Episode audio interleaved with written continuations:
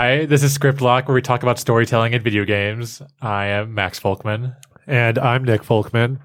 Today we're going to talk to Walt Williams and Mary Kenney. Walt is a writer and creative director at New Game Plus and has worked on games such as The Darkness, Bioshock 1 and 2, Spec Ops The Line, and Star Wars Battlefront 2. And he's also the author of the book Significant Zero Heroes, Villains, and the Fight for Art and Soul in Games. Mary currently writes at Insomniac Games and has also written for Certain Affinity, Techland on Dying Light 2, and Telltale on the final season of The Walking Dead and Batman The Enemy Within. Thank you both for coming on today. Thank you for having us. Yeah, that's great. Mary, how did you break into the industry?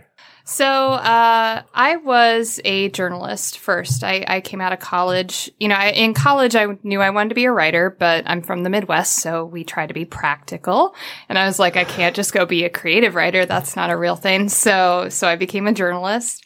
Um, I was a crime and sports reporter and eventually became a magazine editor. And my career was going pretty well. And I think that was a good indicator that it wasn't the right one because I wasn't happy. It was going well and I didn't like it. Um, so I applied to NYU's Game Center for their master's program in game design and got in. And so the same year I got in, I also started writing for Kotaku and I got my first game writing contract with a small indie Spanish studio. And I was at NYU for a year, and then uh, Telltale had a program at GDC where you could apply to be in this workshop and then work with their writers on becoming a better game writer. And you would bring your own Twine game, and they would give you feedback, and it was just a really good program. And uh, so I went and I did this workshop with all the Telltale writers, and they were like, "We like you. You're great. Let's uh, let's make this more official." So uh, me and another person that workshop became interns that summer, and then uh, we stayed on full time. They convinced us both to leave grad school and and stay at Telltale. Uh, so start at Telltale. I was there for about a year and a half, um, and then you might have heard it abruptly closed. and What? Uh, well, I know, I know, breaking news. Um, but uh, then I was a freelancer for uh, about five or six months, uh, working on Dying Light 2 and working with Certain Affinity, and got the job at Insomniac, which I started in February. Has your journalism background been helpful at all for game writing? It really has, uh, because what I did as a journalist was in-depth features. So talking to people about their lives and, and trying to kind of craft it into a coherent narrative. And I find that I do that a lot with video games too, is, hey, we have a design problem. Could you craft it into a coherent narrative? And, uh, yeah, so they, they do feed into each other pretty well. And both disciplines are very, very, very collaborative. So I think that has helped a lot. You have to do a lot of research too? Yes, I read a lot. So- I have to. Has that been like really helpful more for game writing too, just for performing research? hmm Yeah, I mean, res- doing good research um, that's relevant and knowing when to stop going down the rabbit hole of research is good because you know I have a deadline. um, Yeah. That that that has been very helpful for sure. And Walt, I know you've answered this so many times now in different interviews, but how did you break into the industry? Um, well, uh, I kind of fell backwards into it. Uh, to go back a little further, in college, um, I, I was uh, paying through college with a with an Air Force scholarship with the intent of uh, commissioning into the Air Force. Um, and so during that time, I was just kind of exploring whatever I want to do. I've growing up, I was always writing stories. I, I enjoyed writing. I in college, I fell into kind of a secret society at the school that put put out a, a satirical newspaper, kind of like a Harvard Lampoon kind of a thing, um, but a bit sillier. Um, and through that, kind of got uh, mixed up with a bunch of uh, uh, theater people, playwrights. Uh, I started to explore some. I was really enjoying writing, so I started exploring more writing in my free time, screenwriting and things like that. And as I was getting ready to graduate, uh, I got medically discharged from the Air Force. So suddenly, I didn't really have any career options. What I'd been expecting to do was just poof, gone. Um, so I was like, I'll, this writing thing seems to be going well and, uh, I enjoy it a lot. I'm going to do this, which is, by the way, a great phone call to have with your parents is to call them up and be like, so, hey, um, you know, that job I was going to have, I don't have it anymore, but it's going to be fine. I'm going to be a writer.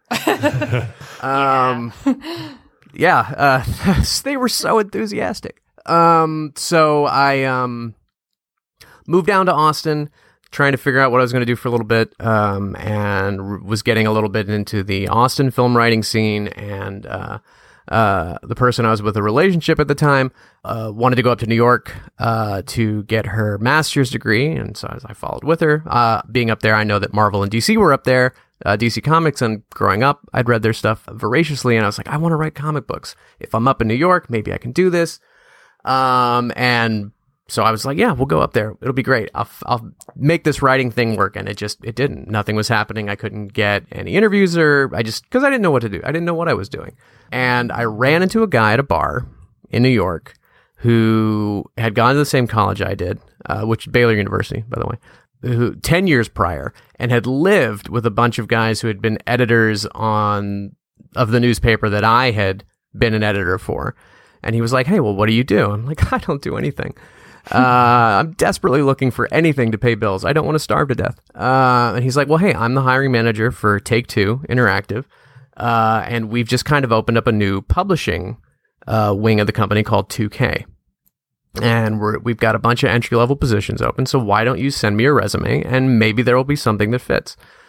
Um, and I was like, sure, why not? Yeah, that sounds fun. I'll do that. So I sent, I did, didn't rear anything for a few weeks. Uh, I remember I was uh, at a temp agency taking a test uh, to see what kind of hourly uh, rate I could get uh, if I went to do temp work for them. And as I was wrapping it up, I got a text from him saying, hey, you got an interview. Do you want it? Come on. And so I went in for an interview for this position called game analyst, which um, isn't really. It, it, sounds like it's QA, but it's more of a uh, production assistant. Um, it's not really a term that they use anymore because they eventually realized this doesn't really carry over to other companies because uh, it sounds like it means something very different.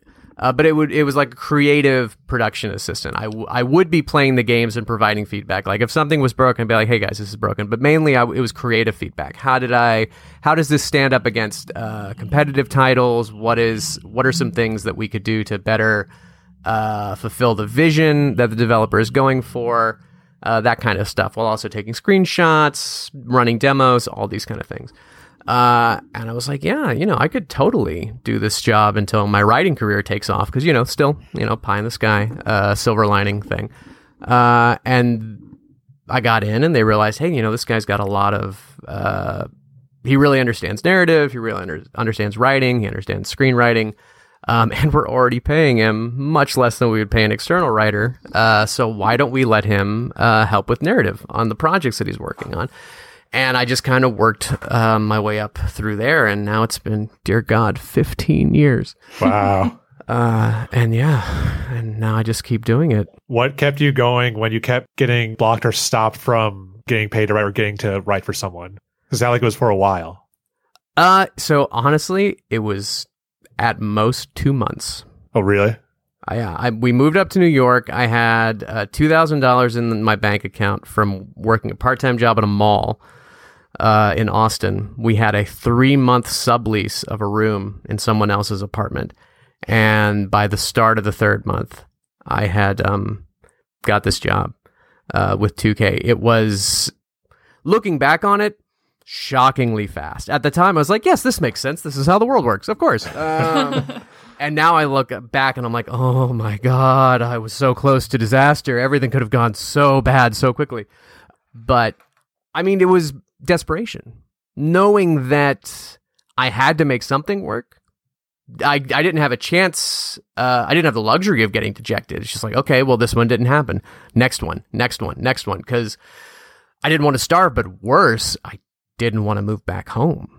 I was up in New York. I mean that that's that's a whole different type of failure when you move somewhere to try and start a new life um, and have to. You don't want to slink back with your tail between your legs. And so, and, and, and uh, you know, my girlfriend, fiance at the time, you know, she she was up there for grad school, so she definitely wasn't going anywhere. Um, I just I had to make it work. I didn't.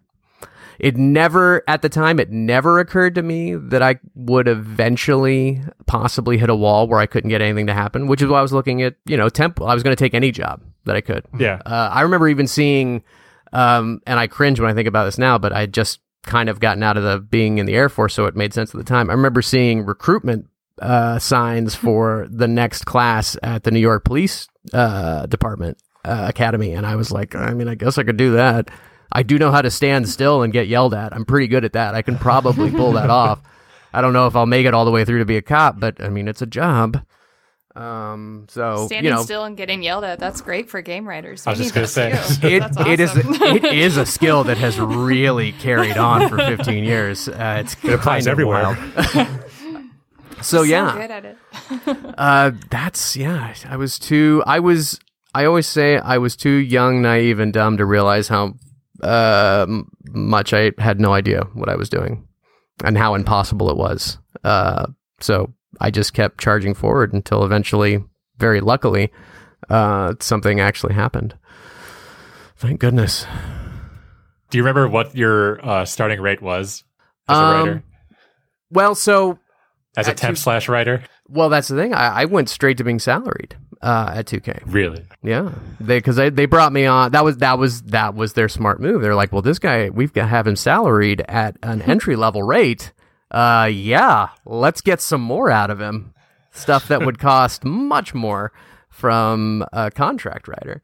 Um, but I think I was making. I think my starting salary was thirty two thousand, maybe. And this is keep in mind this is two thousand five, um, two thousand four, two thousand five. Um, and I may be off on that number, but it, it was in that general area with 401k, health benefits stuff too. You know, things that uh, were great to have. That's even great today. I, I was, Yeah. yeah. That's fair. It's it's still low, but that's like for today. That's still like I just don't think the number has moved. I think it's the same number Yeah, yeah. today Still, like, around based on 30,000. talking to students. I'm like, Yeah, oh, for is sure. it and great? No, but it's the same. and when it's the first number anyone has ever offered you above like you know a below minimum wage job, you're just like that's so much money. Well, It's, it's like that scene in Big when Tom Hanks gets the paycheck and he goes like $187? And they're like, yeah, they're really screwed. He's like, oh my God. That's my first year as a game writer for sure. I'm like, whoa, I have a dentist. Yeah. Like, it's just very exciting. I can go buy stuff and not feel guilty about it. um, so the creative analyst job you described, Walt, that still sounds really useful. Like giving that kind of creative feedback. Is that is there a different job that still does that kind of role, or is that just more I like I, team members doing that now? I think it's just production assistant. I think is what I know. I think that's what 2K eventually started calling it. Uh, by the end of my time at the company, was just production assistant or creative assistant. Um, it's our, this industry is weird. Everyone has different uh, job titles at companies, and even the ones where we have the same job titles, they mean different things. Like you know, I've been I've been doing writing and narrative design for 15 years, and I still am not entirely sure what a narrative designer is every time I go to work for a different company because everyone has a different definition of it, and it's it's wild. I don't know how any of us jump from one company to company to another. I think it's because we all we all already do so many other jobs outside of what our job description is that when we go somewhere else, we're just like, I mean, yeah, I do that. That that wasn't really covered in the description of what I did or my title, but yeah, I do that stuff too. I know how to do that. Yeah, like, have you ever written this and you're like, well, yeah, was that is that a job duty? Is that that's not just something I do on the side? Okay. Yeah, so uh, I was actually. It's funny. I had an interview uh, for a project just a couple days ago, and they asked if I could do something, and my my initial response was I said yes, and then I immediately followed up with, "But it depends on what it is you're asking for." Exactly. And they were like, "That's an interesting way to answer that question." I was like, "I mean, that's welcome to games." it's also a sensible question. Yeah, yeah. I feel like there's also uh, narrative QA now, which I love. There's there's a whole kind of subset of QA, so they're you know playing the game and logging what they see, and they're very thorough. And there are some QA people who are focused on narrative, and they're like, "Hey, you had this dangling plot thread, and it doesn't go anywhere." And I'm like, "Oh crap, no, you're totally right." So and just script coordinators or What was that? editors? Or- yeah, like yeah. Well, and and typically, um, you know, I've worked in a few studios now that have this, and they're not proposing solutions. They're just, which is actually nice as a writer because I can kind of figure out the solution. Um, but they are saying, hey, you know, you forgot to wrap up this thing, or I noticed this thing was weird. And sometimes you wave bugs like that, like it's, oh, this character's getting really mad, and I don't think they'd be that mad. And I'm like, no, no, no, I promise they would. Let's just polish it a little bit so it's more realistic. But um, that role, I think, is really useful and really similar to what you were doing, Walt, in that it's, um, you know, it's less, uh, they, they don't typically write, but at least they're commenting on, on the narrative, which, you know, my take on that is always if they don't do it now, then someone will do it once the game's out. So I'd rather just get all those notes, uh, even the ones I don't necessarily agree with. I'd rather get all of that now and take into consideration than the game comes out and now we have all this press and I'm like, oh, I never did resolve that plot thread. So Yeah, Yeah. no, that's nice. I like that. yeah, Uh, we talked about collaborators briefly, or collaboration earlier, but for both of you, who are your most important collaborators? everybody that fe- that feels like a cop out but i really uh my day to day some of it is sitting at my desk and writing uh but so much of it isn't it's running around the studio talking to other people uh because you know every single part of a game has narrative utility the the mechanics we're using at any given time the environment design the level design how the characters are dressed all of that all of that plays into the narrative. So, so much of what I do is talking to other departments about, you know, well, this character needs a scarf and this character needs a, you know, and, and, uh, everybody is a storyteller. So I've gotten some of the best ideas on, on what to do with characters and levels from environment artists and from character artists. And, um, certainly uh, the, the people I work with the most are designers. Um, and it's nice because we can both use things in our own toolbox to help each other. So I say like, "Hey, the main character is really stressed right now. What can we do to make the player feel stressed?" And they're like, "Here's this list of mechanics that will stress them out." And I'm like, "Awesome."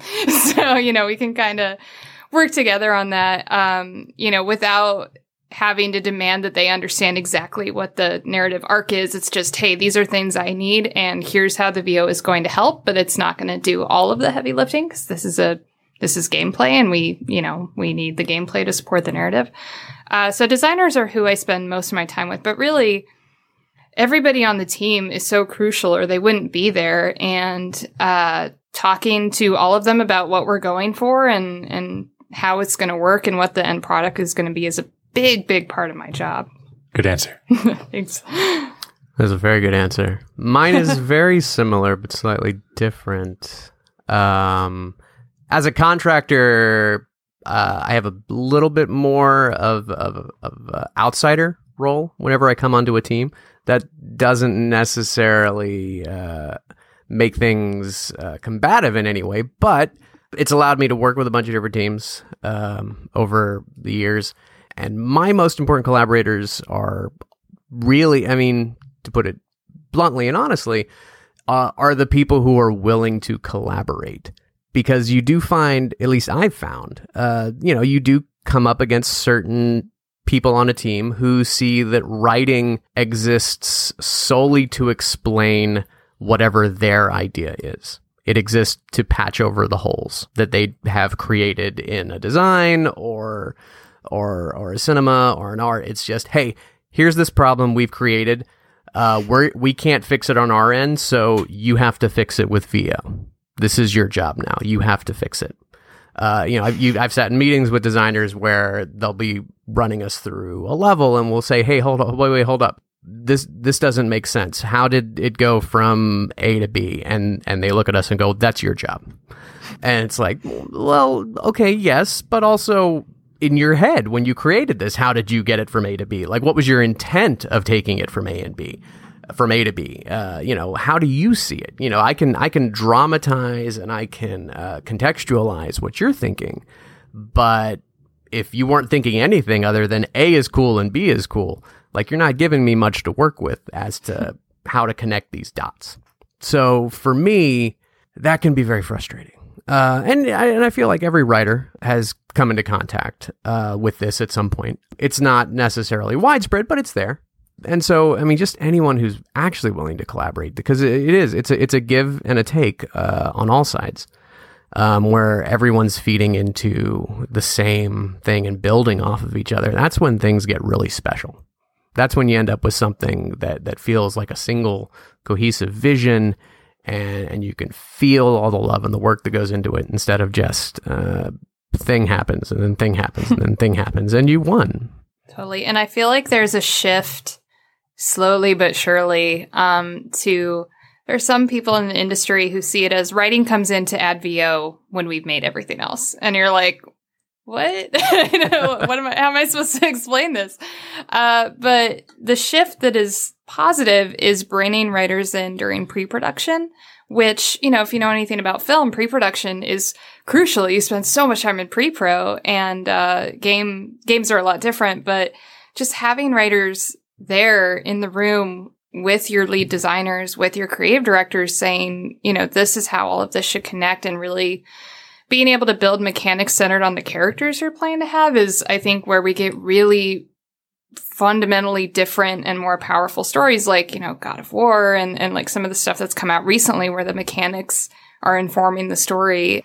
So, you know, I know I I push a lot for you need writers in your pre-production and that's like my soapbox for the rest of my life. So or just at the very least, you need to give writers time because like writing is rewriting, and most yeah. game, especially for game writing, like the first draft is never going to be good. No. But we've been on projects where like they only had time in the calendar for a first draft, which was insane. It's very painful to watch your first draft ship, for sure. I've done that too, and I'm like, wow, that sure is a first draft, and that's that's always rough. Yeah, the hiring writers as a band aid should shouldn't happen like objectively shouldn't happen, but there are good ways to do it and bad ways. Mm-hmm. Like when we were hired by Double Fine to do Massive Chalice, they had they'd worked on it for a year already after it was kickstarted, and they had the premise.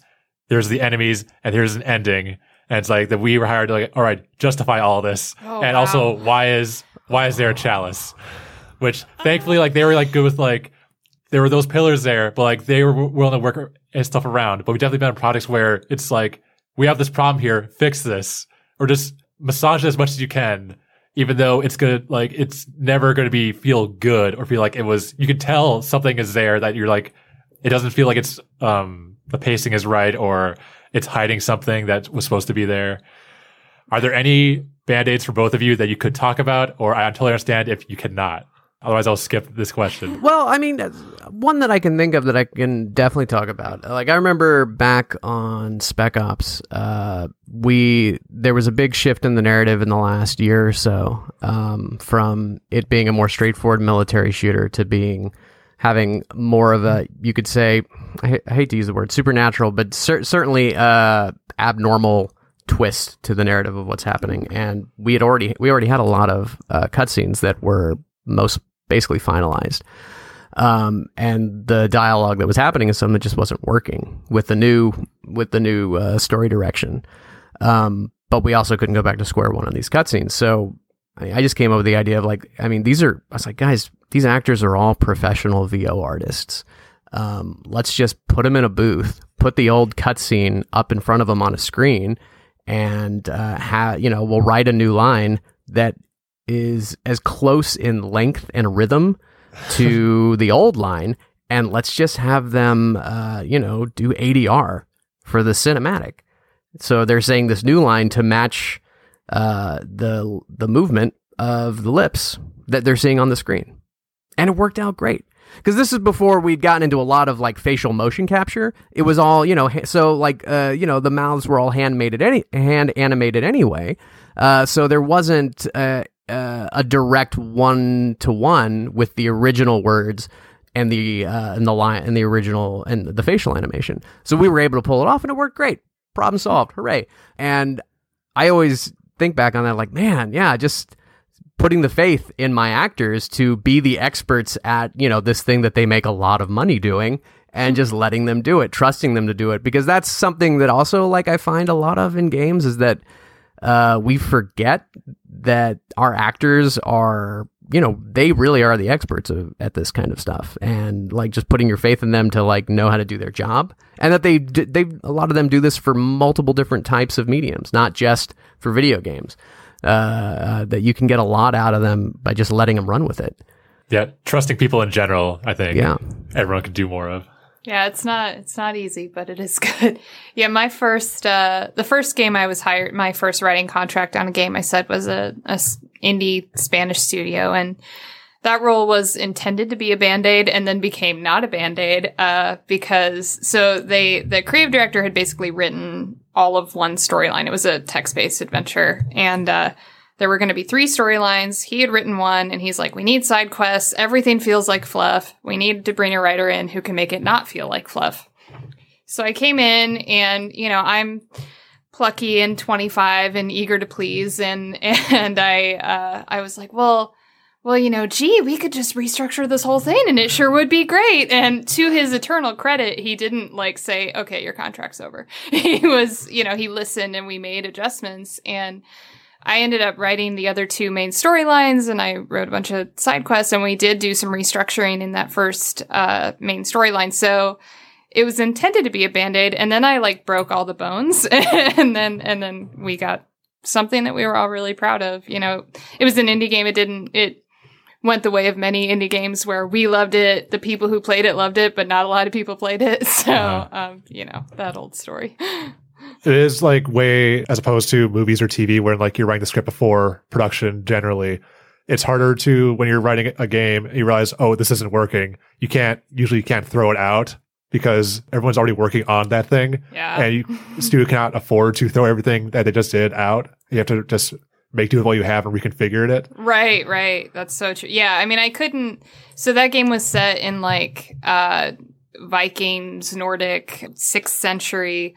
So I couldn't have come in and said, actually, I think this should be ancient Rome. Like that would not, that would not have flown with anybody. But saying, hey, we can keep all of this, all this great environment art and all these characters. We just need to tweak them and we just need to change some things was a lot easier. And it's a lot easier in a text based game because I'm like, I don't care about cutting all the words. Like Yeah. as long you know, there's no voice acting, there's no animation, and that's that's a huge you know that that changes things a lot for sure.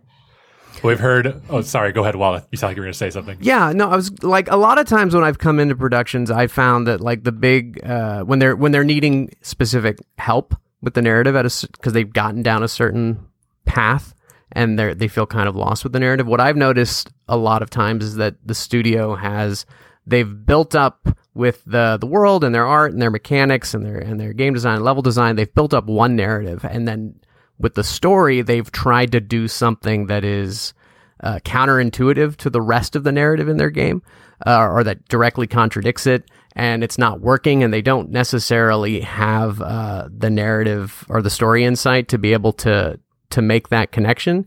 And a lot of times, just coming in and like pointing showing sitting them down and showing them well this is the this is the story that your game and the gameplay is actually telling. So like we can fix this and we can make it better if we lean into what you've already created with your design. Because you do you were telling a story here. And then but it's just very different from the story that you've written and which is why the two of these things aren't working together very well uh, because you know mary you said earlier everyone especially in games everyone's a storyteller uh, but you know sometimes like i've seen a lot of t- teams they forget that that they are but by being a storyteller that cr- they're creating uh, c- unconsciously and subconsciously these narratives that they're not fully connecting to the actual writing and the dialogue and the VO and the events that are happening and just uh, helping them merge those two even at a later date. In a lot of ways, it's almost kind of like putting a puzzle together.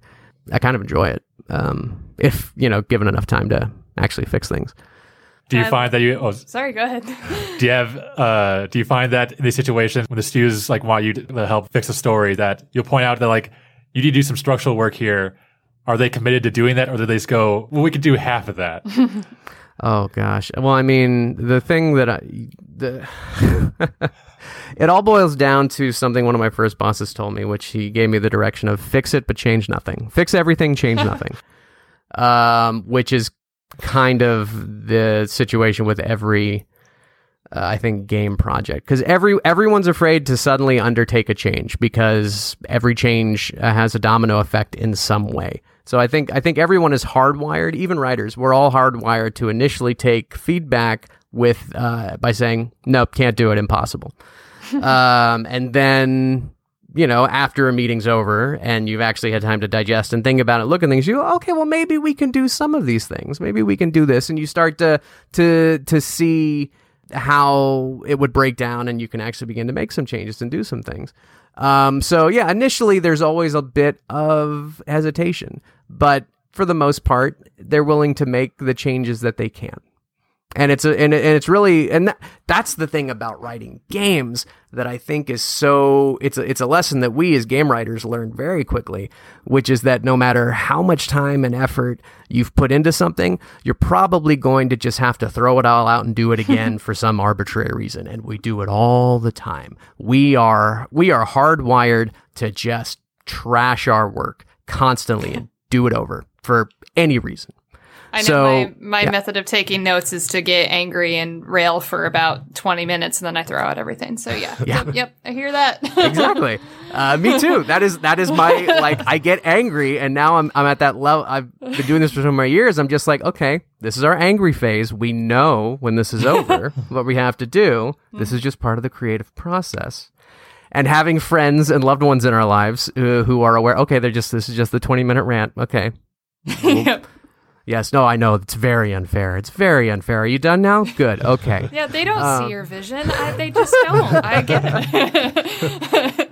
Uh, so yeah, like uh, finding that common ground of what, uh, basically realizing what they are able to do, and then throwing out our initial fix that we jump to, and going, okay, how can my fix meet uh, their fix in the middle, and we can actually find something that that hopefully solves everyone's problems. Um, Yeah. Sometimes you do, sometimes you don't. Yeah. I But- think one one of the most important lessons, and I, I mean, I still have to. I, I say I've learned this lesson. I'm really wise now, but the truth is, I have to remind myself constantly. Is we're all there to make the best product we can, and because I I always have that angry face every time I get notes. I'm like, Duh, everything is garbage. I'm garbage. You're garbage. You know, it's it's a whole crisis for about 20 minutes, but really trying to reset and trust my collaborators and go, they're just trying to make this really good. I'm just trying to make this really good. We're all trying to make this really good. And I mean, that's, you know, that's easier with some collaborators than others because for some people it's true. And, you know, of course I've, I've had contracts where it was a little more, no, it's my vision, you know, but, um, luckily I've been pretty lucky in my career that, um, most of the people I worked with are not, are not like that. We're just trying to make the best thing we can. And actually, Another thing I've learned that's kind of tied to that is the writing that I end up having to edit the most and that I regret the most is uh, when I take someone's note without looking for the note behind the note. Mhm. So, you know, I mean, a lot of uh, editors and writers, we go to school for it. We learn how to read scripts, we learn how to give feedback, et cetera, et cetera. But some of the people giving you notes didn't or or have never done it before um, which you know it's fine. It's a skill that people have to learn. So someone will will come in and say hey actually i want you to do this. And the writing that i that i regret the most is when i just went okay i will do that instead of going back to them and saying well why do you want me to do that instead what's the actual note here so like you know it, it would be like i want her to be sad in the scene not angry so i make her sad in the scene it makes no sense it ships and it's terrible instead of saying, well, why is it not working for you? What's the actual problem? And the actual problem ended up being the ramp wasn't good enough. It doesn't feel like a good enough character turn. And that's something we can solve in a different way. So not, not necessarily just pushing back on notes, but just trying to understand notes and be more collaborative is something that, I mean, I'm still trying to get better at, but it's definitely helped a lot versus just jumping in and saying, all right, that's your fix. That's what we're doing. Fine. I don't want to worry about it. Like, I'm, Yeah. I'm done. And for like people who aren't good at taking or giving notes, it's just, it basically boils down to just talking to the team members more. Yeah, yeah, it really does. Yeah. Uh, it's always interesting listening to game writers talk about what they appreciate in certain games because oftentimes it's something that general audiences might not appreciate.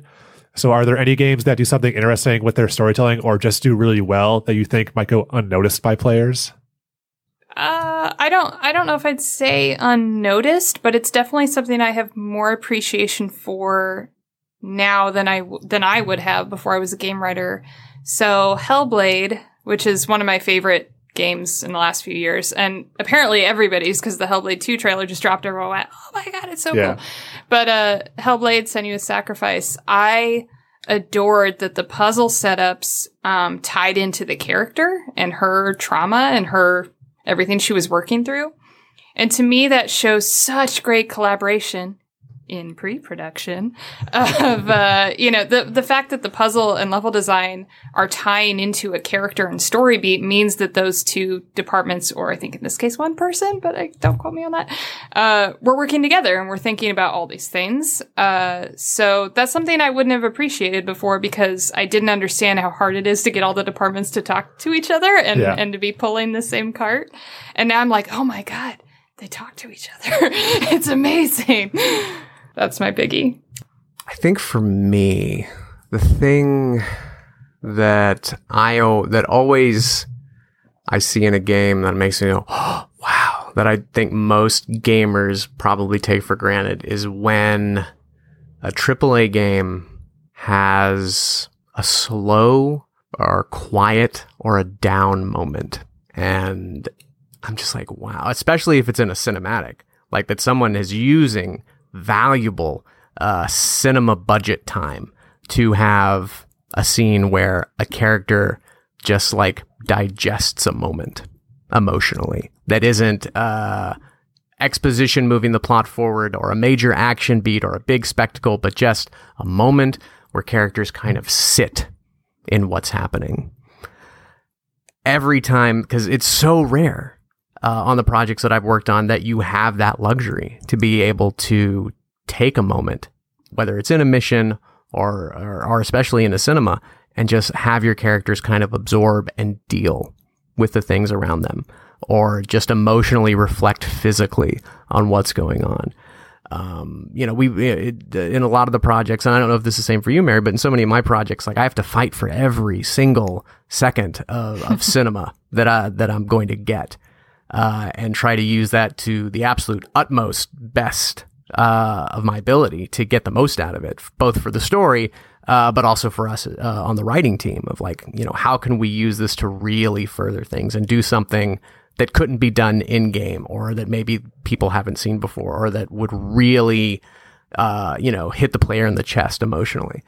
Um, I think people I've been take nodding. Oh, I'm so sorry. Keep going. So sorry. I've been Yeah. nodding along with you. So yes, I do agree. I'm like that. Yes. yeah, you know, like gamers, I feel like gamers take uh, that that for granted. Um, so yeah, and and I every time I see it, I'm just like, oh, oh I'm so jealous right now. You, you would think gamers would love it because they love long games because they hate buying short games for sixty dollars. Yeah. Well, it, I mean, it's it's ne- it's not it's never on the gamer. It's always on it's always on the budget. It's always on the team. What can you know Yeah. like uh, figuring out you know what's our cinematic pipeline? What's this this this this this? You know there we have this. The thing that I always like come up against is we as designers and, and game developers we we know what we like. We know the moments and things in games that affected us and inspired us.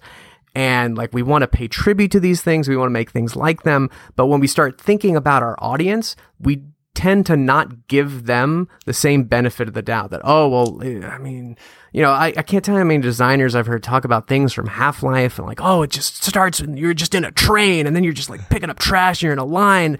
And then you start well what's the opening of our game? Well look if they're not shooting something within like 30 seconds gamers are just going to turn off. Really dude? Like that Have you ever turned off a game within fifteen seconds? Like they're not. What are they going to know if they're? Well, I mean, they bought it, man. I mean, they kind of figure. I figure they know what they're in for. They know that it's probably the shooting's going to start eventually because they paid the money for it. So they're they're in there. They know the boom is coming. So like, let's give them the benefit of the doubt that maybe they can give us a couple minutes to I don't know set it up Yeah. anything. But you do you bump into this wall uh, so many times, and, and it's because we, you know, we tried to. In some ways, we um, we don't fully uh, trust the audience, but also I think we have a certain aspect where it kind of expresses our own uh, personal feelings and opinions about design and what we expect in games. You get a lot of people who are like, the player is not going to blah blah blah, and what they're really saying is, I like it this way and I want it this way, and I'm going to say that all other players are like me, so I can win this argument. Whether they're doing that consciously or subconsciously, we fall back on the uh, on the argument of well, the player, because it's just ultimately it's it's what I want in the game. It's what I think the game needs to be. I feel like that's why playtesting is so so important because you know we spend all these all these round tables about like, well, what will the player feel? What will they think? And then we bring in a dozen playtesters and we're like, oh, we were wrong. all of us were extremely wrong. and, and and that's why like uh you know choosing your playtesters and making sure you have a a pretty diverse audience of people from different backgrounds, but also different playstyles is so important um, with regular playtesting. And it's important for writers too, because like I, I think we kind of know that as far as game design. Like we have to know that they can get through puzzles. We have to know that they know how to punch or shoot or whatever the mechanic is. But writers don't always get to ask the playtesters, hey, do you understand what's going on? Do you know this character's name? Do you know that do you understand like and it's not that they have to know every single detail because I, I don't know about you guys but when i watch movies i miss Yeah. Yeah. so much i never know anybody's name and it's like i don't care she's crying and i'm sad that's all i care about uh It's like by the end of the game, you should know. yeah yeah by the end of the game like you know if they're like your pivotal antagonist you should probably know their name Yeah. you should probably know why they were the antagonist, and it- it's stuff like that that i find so useful is when playtesters come in and they say wait i don't really get why why is my character doing this? And i'm like oh oh no we should probably tell you that you know. So it's very It- helpful. and it's funny because you you don't you don't know and you can't control like what information that someone is going to pick up but also like how they're going to digest it which is something that i think is very different with interactive entertainment versus like a film or a book. Because they can they can uh when, when when i've done focus tests in the past like I've I've had players walk away with feeling that they have a very clear understanding of everything they just played, and and they repeat it back to you, and it is totally wrong. but but they are they are satisfied and they're not confused, and they're and you're just like okay, well, I mean, I guess that's a win. You got like I remember we were doing uh, some focus tests for Bioshock 2, and I was sitting down talking to a guy uh, before he played, and I was like, "Have you ever played Bioshock One?" He's like, "Oh, it's one of my favorite games. I've played it through so many times." Uh, and I was like, "Can you tell me the story of Bioshock One?" He's like, "Yes, you play as Andrew Ryan, and you are searching through the city for your daughter named Rapture." And I'm like, "What?" And he just keeps no. going, and I'm just like, "No, okay, sure, man, cool." Like I didn't even know how to. I was like, but he, he was he was 100 percent confident it was a story. Didn't feel confused. it didn't contradict the game that he played.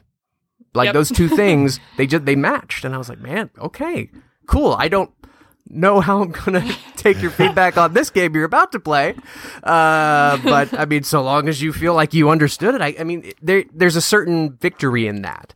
That if, if they can if they still feel if they walk away feeling like they got it, even if it's 100 percent wrong, I mean, they don't know.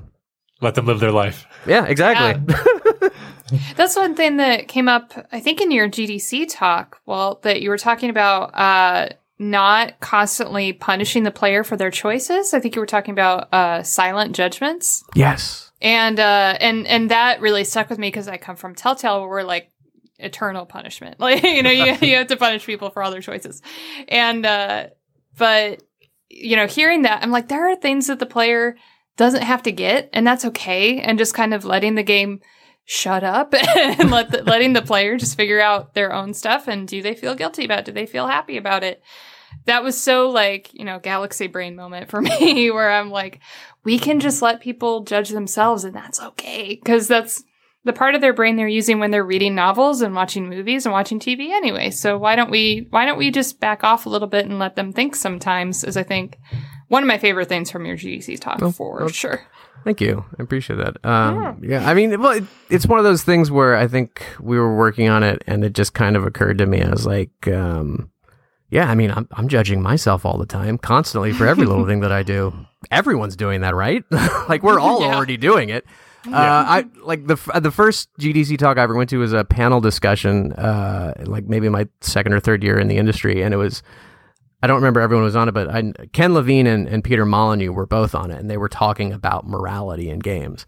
And I had always assumed uh, we were working on Bioshock at the time, and I'd always assumed everyone was kind of like me, like you go the bad path because that's just the most fun one, and it's a video game, and none of this is real. And Peter Molyneux brought it up. He's like, "Yeah, you know, I also would have thought the exact same thing, but we've been, you know, working on the Fable series. We found that 75, 80% of the people start good, stay good the whole time. 10% of people or so start bad and feel guilty about it and switch to good. And only like 10% of people are actually bad for the whole time. And I was like, man, Yeah. I was like, shit. First off, shit, I feel like a terrible person because that's what I did when I played Fable 1. Uh, when I played the Fable series, I alternate. I was like, this game, I'll be bad. Fable 2, I'll be good. And then I'll be bad again. Um, but like the, the idea that people it was that that revelation that like some people p- try to play bad and feel guilty about it. I was like, oh yeah, of course. We all bring our own personal hangups into these things, like we do with everything else in our lives. We can totally just exploit the player being themselves. we can Yeah. use their hangups to our advantage, and we don't even have to do it. We can just let it sit. They'll do the work for us. Um, and it turned out that worked out really well with Spec Ops.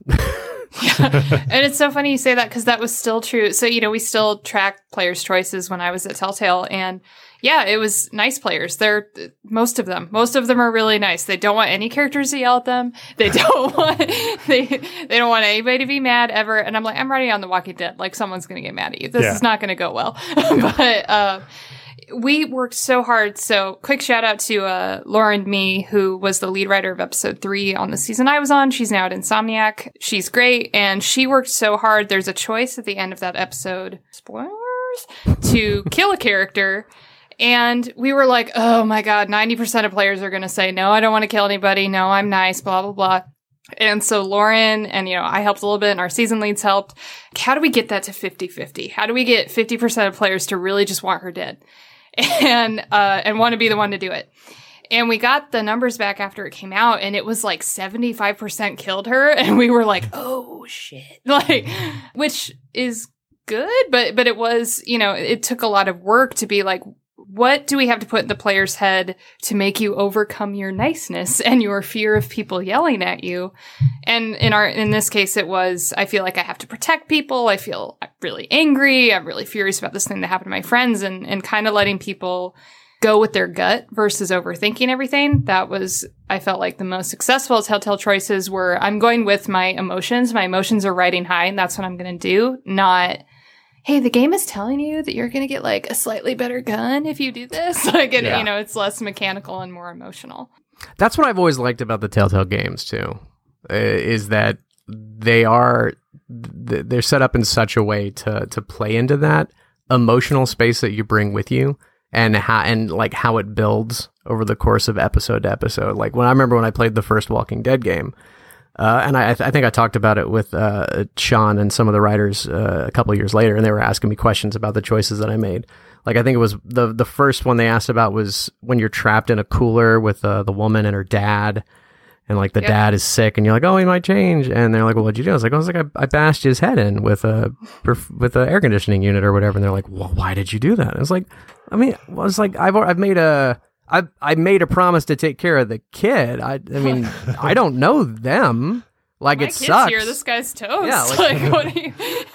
it's like I'm sorry that's your dad, but like you know, you're not the person that I've made a, a major moral obligation to. Like I got to keep this kid safe. So sorry. And then I think in like episode four, when again, I'm terrible with names, the mustache guy, mustache guy, baseball cap. What's his name? Kenny. I know Yes. his name because it's my last name. It's Yes. easy. it's easy Uh, to remember. when when his son's about to turn, they're like, "What did you do?" I was like, "Well, I shot his kid, obviously." And everyone was like, "Why would you shoot a kid?" I'm like, "Cause you don't make your friend shoot their own kid." oh, You I'm ta- with you. I did that too. That's It's, it's the like right you take that bullet figuratively for them. You don't make your friend live with having to shoot their kid in the face. That's what you do as a friend. Which, you know, they the felt, they, they felt was a very extreme response, Yeah. but I was like, I'm just trying to be a good friend. Like that's, you know, I'll live with it. Shit, I hope they would do the same for me. Please shoot my child before he kills us all. Oh, Um, so many pull quotes. Yeah, I was gonna say that. This is a wild episode. episode title. Shoot. Please shoot my child. shoot my child. How to Uh, be a good friend. Shoot your. child. oh God. I did want to backtrack like 10 minutes when we were talking about uh, what information players retain and like how they got to the end, like, oh, they didn't know this or they completely misconstrued what the story was about. and I forgot who talked about this, but someone talked about how they they give exposition three times to the player just to make sure that they retain, especially in like uh, large open world games, because and this is what I always, always think of in this situation is when we played Half Life 2, and you first get into Alyx's workshop, and this is a game where like you just got blown away by physics being in a game. And so we go into this workshop and there's so much stuff on all the tables. So you're just like jumping on all the tables, knocking shit over. And like as Alyx is talking about your mission and what you're supposed to do, and like I don't remember what Alyx said because I was looking at like knocking cans off this table and throwing shit at her and whatever. And it's like yeah, games are different. Like you have to keep telling the player stuff just in case they don't they don't listen to you the first time because they probably won't because they're always gonna be the person who's just like jumping off stuff in the background trying to break your game or doing some bad shit. Yeah. yeah, and I feel like that's that's a moment too where the more your goals can be emotion oriented and not plot stuff driven like it's like I am angry at this character so I am going to go find this character and confront them. That is an emotion that the player is not going to forget, but it's like, well, I have to find him because the secret evil syndicate and then the bit and then it's just, it, like it becomes what I affectionately refer to as plot crap, where it's like no one actually cares. They're just the game is telling you you have to do this because reasons, and which gets exacerbated but when like they shut the game off, come back a week later, like, wait, what am I? Why am I finding this thing again? yeah, yeah, a million percent. And it's like, I mean, you still need things like menus and you know journals and stuff saying where was what was I doing? I haven't played this for a month, uh, but but the more it can be, I care about things, so I have to do something obvious. Um, you know, I think that that can help you with that a lot instead of there's something really convoluted you have to do. And if you were knocking pans off a table, you will never understand it. Yeah. it's not great. Yeah, on the last project that I worked on, um, that was like I we we had that problem a lot where we would have the comprehension just wasn't getting there, and after going back a few drafts, was just like, look, we need to create a very simple thing, uh, like just a pattern we need to follow, where we can have these little moments of conversation, but the last line of the conversation is just going to need to be a character saying, and it's going to the same character who always gives you a, the objective now just needs to just state the objective hmm. in a way that sounds like it's a natural part of the conversation that just happened. Instead of like having it all build up with everyone a little piece here a little piece here it's like okay they can talk they can talk they can talk and it leads to cool this is the person that te- so like players we hear that voice. That's the voice that tells me what the objective is. And they're just uh, they're telling me oh i need to go blow up the thing in front of me there. Cool. Got it. Like so like playing with like the different tools that you have and how you're going to utilize them across the game to like kind of subconsciously train the player to know exactly when they're being told something they should retain was something we finally fell upon in like the last couple months of the project. And I was like, oh, that and it made a huge difference because you you it- that's the constant battle with game writing is wanting to to be a writer and realizing that uh, it, you also have to be a teacher with what you're writing. Um, That's very true. And that was part of the uh, art of writing choices at Telltale because we had, you know, it was called the feeder line before the dialogue wheel comes up. So the feeder is what you're actually responding to. Uh, but then we also had idle lines that would play like while that timer's ticking down because otherwise the conversation just stops and it Yeah. feels extremely unnatural. So we would write idle lines for the character to basically keep talking while you're deciding.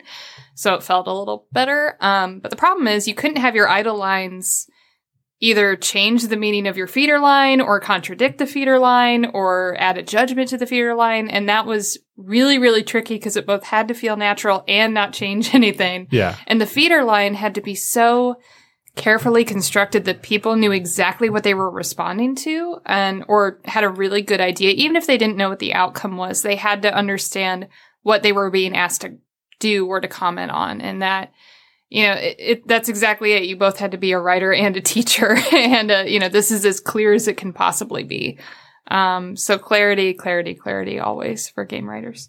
I just realized that I could separate uh, collaborators into teachers versus lecturers. Whereas like Mm. someone who's actually like, doing it back and forth, where someone just like, no, you're just gonna, I'm telling you what you need to do. right and don't talk to me. oh gosh It's a one way street versus a two way street. Yeah. your favorite college professor versus the worst college professor. Yes. Yeah, yeah, exactly.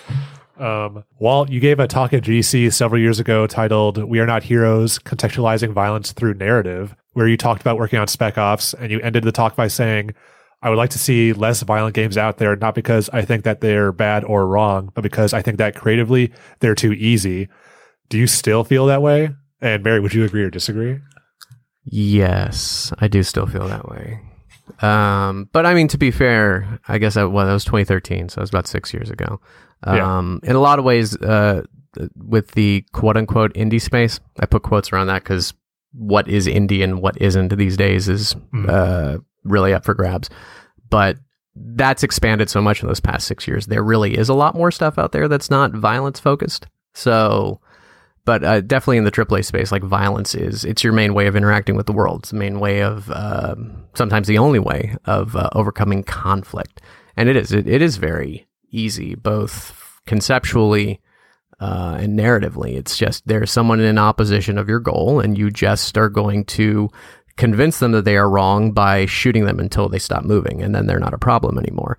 That's uh, that is the absolute. It, it's the easiest way of of conflict resolution is to simply wipe out anyone who has created conflict for you, and not actually uh, understand where the conflict's coming from or attempt to resolve it in any other peaceful way, or even necessarily uh, by outthinking them in a nonviolent way. It's just, it's direct and to the point and it's over.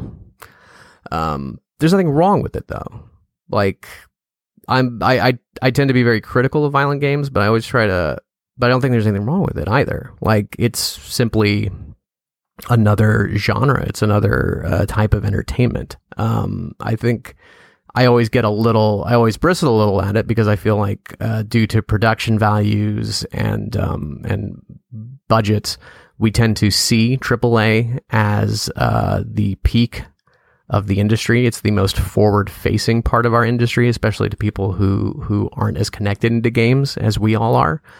Um, but really, in a lot of ways, AAA games are they're the summer blockbusters. They're not, you know, it's not the uh, the period pieces. It's not the Oscar bait. A lot of the time, um, it's it's the Michael Bay movies. It's the Marvel films, and there's nothing wrong with those either. I mean, I love all that stuff. Uh, I'm an ardent defender of Michael Bay, uh, no matter how wild or insane his films can be, because it's you know there's a certain level of of true uh, craft in being able to make spectacle on that scale that whether or not it's um, you know mindless or whatever, like you know that's subjective. But technically, the the man is is is a very talented director in how he can craft a two hour film that leaves you physically exhausted because he wants to make sure that every minute of that movie you are as fully stimulated as possible. He gives you 100% of your money's worth as far as like visual stimulation going on. Um, and there's you know there's something respectable about that because he knows exactly what his product is, and he tries to give it to you every time. That's kind of a roundabout answer, and I've trailed off into talking about Michael Bay now. Um, I, I, don't, even remember what I what I was saying before I got to Michael Bay. Um, but yeah, I mean, yes, I do think it's easy, and I do still agree with it. But I there's so many more options out there now that whether or not I agree with it, I, I think doesn't really matter because you don't necessarily have to. I think I've maybe played two or three games this whole year that have had violence uh, as a chief mechanic because my options are just vast at this point. It's great. I love it. I'm super happy. Um, so yeah. Yeah, for me, it just boils down to character and struggle. And I just think that your mechanics should reveal something about your character and should be, um, you know, the, the reason that you have to play this game in the way that you're playing it now is because it reveals the story and the character that we're trying to get across. So I have, I have nothing against using violent mechanics in games. Um, I don't think it's always the answer for the story you're trying to tell. And, typically the way to annoy me is if the narrative is trying to say one thing like oh this is a really honorable person that give it and then all of the mechanics are bellying that and and that's that that's when i tend to get annoyed not um you know not just oh he's violent like you know sometimes that is the story and that that's what that's what the story is meant to tell and that's his character so i'd like to see going forward more and more again this is my plug yet again to have writers in your pre-production that the the main character, the player character, or multiple, if that's what you have,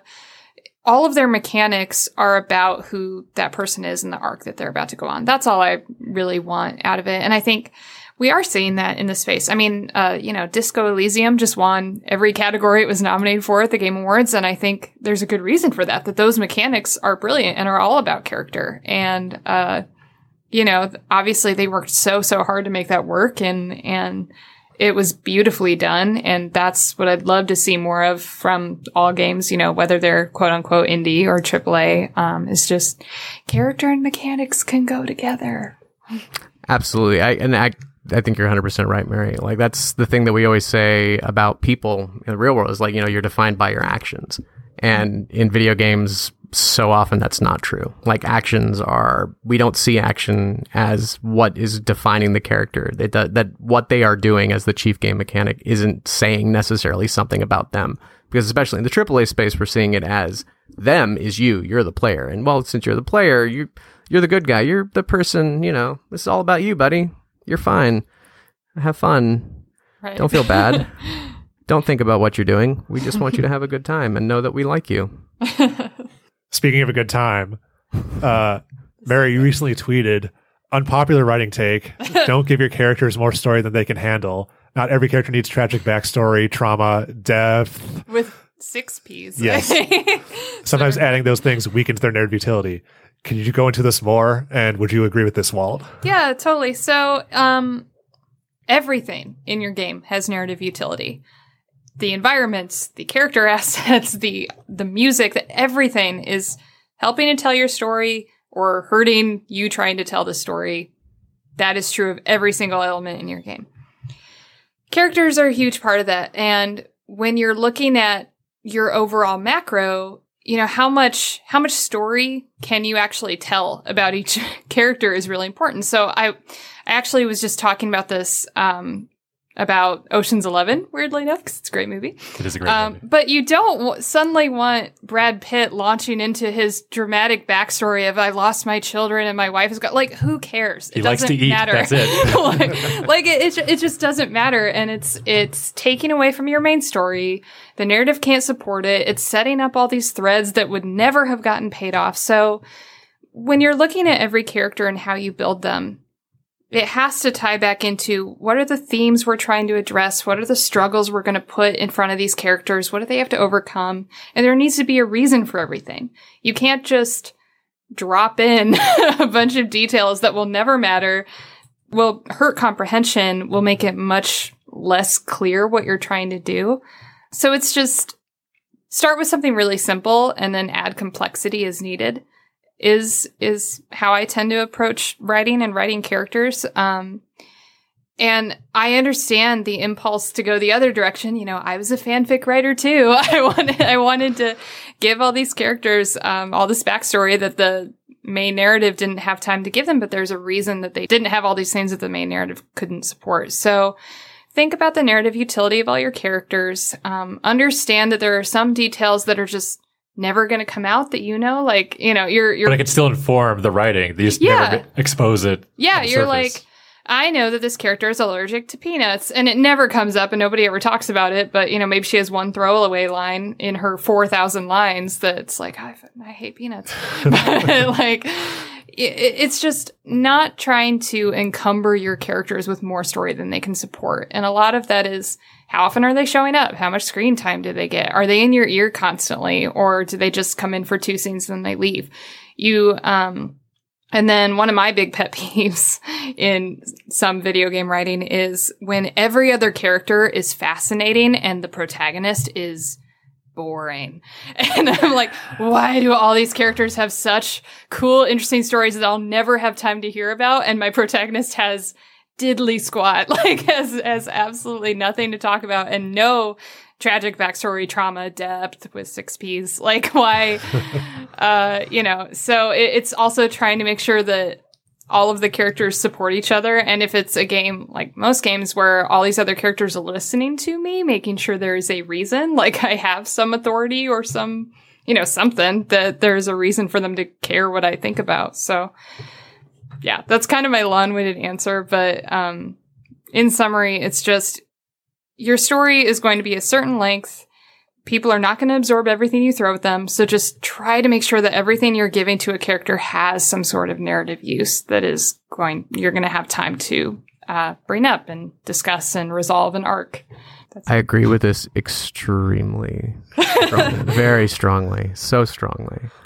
Uh, I I, lo- I saw that tweet the other day and I instantly was just like, yeah, I, I wanted to respond. I was like, wait, no, we're going to be talking in a day. I was like, wait, um, it- yeah, I mean, I in video games, uh, especially, I think when it comes, we see backstory kind of like lore, and there's a default uh, mindset of the more of it that there is, the better. It is, the better our story is. The more you know, the more you can connect and relate and empathize, right? He has a sister. You have a sister too, right? You know what it's like to have sisters. Now you are him. Amazing. Um, and it's and and what I anytime I'm in a meeting, I'm trying to get this across to like other people on the team. Like what I always fall back to is like it's it's nothing like that. It's more like right here at work. Like think about someone here at at the office who you feel like you have a connection to, who you feel like you really like. Now think about how much you actually know about them, how much they actually tell you about their life, uh, what they do outside of the like. It's it's almost nothing. Things come up uh, when it's relevant. And if things come up when it's not relevant, it's actually a little awkward and you don't really know how to respond to it. And you're like, I don't know why you're telling me this. We're at work. um, it's, and it, always like, what is the important thing for the characters in the moment or, or just the, the entire story that you're experiencing them in? Like, um, I go, you know, and Spec Ops is something I I, uh, I go back to a lot on this because like you don't know anything about these characters' lives. You don't know if they're married. You don't know if they have kids. Um, you don't know if uh, if they're friends outside of this job. Like some of them have the the only connections or anything that happens outside of the video game uh, that you know about is that the main character and uh, and the villain Conrad and Walker uh, met each other once before, and that's the only thing that is ever mentioned that is happening outside of the events of the story. There's no one else that ever gets mentioned, or any other relationship or connection or event that ever ever gets talked about because it's because it's not what's happening in the game. It's not the immediate thing, and I, I think it's one of the reasons that the uh, the story works so well and is able it, and so many people understood what we were trying to do with it is because it is hyper focused on just the game. Uh, everything is feeding into what they're experiencing and how they're reacting to that. They're not falling back on. Well, I mean, guys, I mean, this. Let me tell you about the time my daughter, you know, got cancer, and uh, it made me really sad. And you know, now I'm seeing dead kids here, and it makes me really sad too. but it's extra sad because it reminds me of my dead daughter. Sad. It's sadder than you're sad. exactly. yeah, exactly. So it, it like it's just no, like what we're dealing with right now in this in this moment in this game is dram- it is enough. And to just simply having your characters live in it and exist in it and respond to it. And if something comes up that really is relevant to the past, okay, they can bring it up. That's fine. But yeah, like always connecting it to like how do I like try to think how do I interact with people normally and like the information that I give them that they give me and that kind of stuff. And and you know, and I'm an oversharer. So like I always and and that's how I do my first drafts way too much. Saying way everyone's talking way too much. And I and I hand them off. I'm like, "Look, I know this is like 75 pages longer than it's supposed to be. Don't worry. I'm aware. We're going to fix that. We're going to get to that. But I just need to know if everything else is fine. Don't worry. Um, yeah, like going back to like natural, uh, that kind of natural level of interaction with people, um, which, you know, I, I, not a lot of games get because we do, we think the more, the better, especially in the AAA space, the more, the better. Yeah, Um, and uh, your office example is so good because I think the thing I have to repeat a lot is backstory is not personality. Mm-hmm. It's like I have no idea. You know, one of my coworkers, I have no idea what their hometown is, who their parents are, did they go to Catholic school? I don't know, but I know that when they enter a room, they fill that room up because they are gregarious and they are, you know, they they are the person that you look to as soon as they enter a room. That's that's character, that's personality, and that's going to come up in my cinematics. Catholic school, probably not. um, you know, and, that's that's that's really important. And when you're sketching out and building characters, it's so much more important to understand how they're going to react to the story you're telling than how they reacted to things in their past. Um, and you really have to trust your story to be dramatic enough. Like that's, you s- just said that too. Well, it's, it's just like trust your story to have the conflict you need without like, also let me bring up this thing that happened 25 years ago. it's, it's why I have probably unfairly um, a pretty deep bias against flashbacks, but I, but I don't like them. I'm like, we don't need it. What's happening right now needs to be enough, needs to be dramatic enough and emotional enough to matter. And you know, there's there's a lot of trust that goes into that for sure. and I fight that flashback battle all the time, and I don't, I don't even know, like, I don't even know how to win it because you're just like, guys, I know, uh, I know it's common. That doesn't mean Yeah. it's good, and that doesn't mean it's necessary. We don't. It's we can just let it. We just let it happen here in the present. That's you know that's that's dramatic. That's that's Yeah. that's how drama works. Of course, like obviously any device can Yeah. be done well. And Right. you're, but I think I think you're absolutely right. Like it is something that that gets that gets that we fall back on as a crutch of like, okay, well now we really need to like make sure that they understand exactly. Like it's just over explaining. Uh, Yeah. it, it isn't always necessary.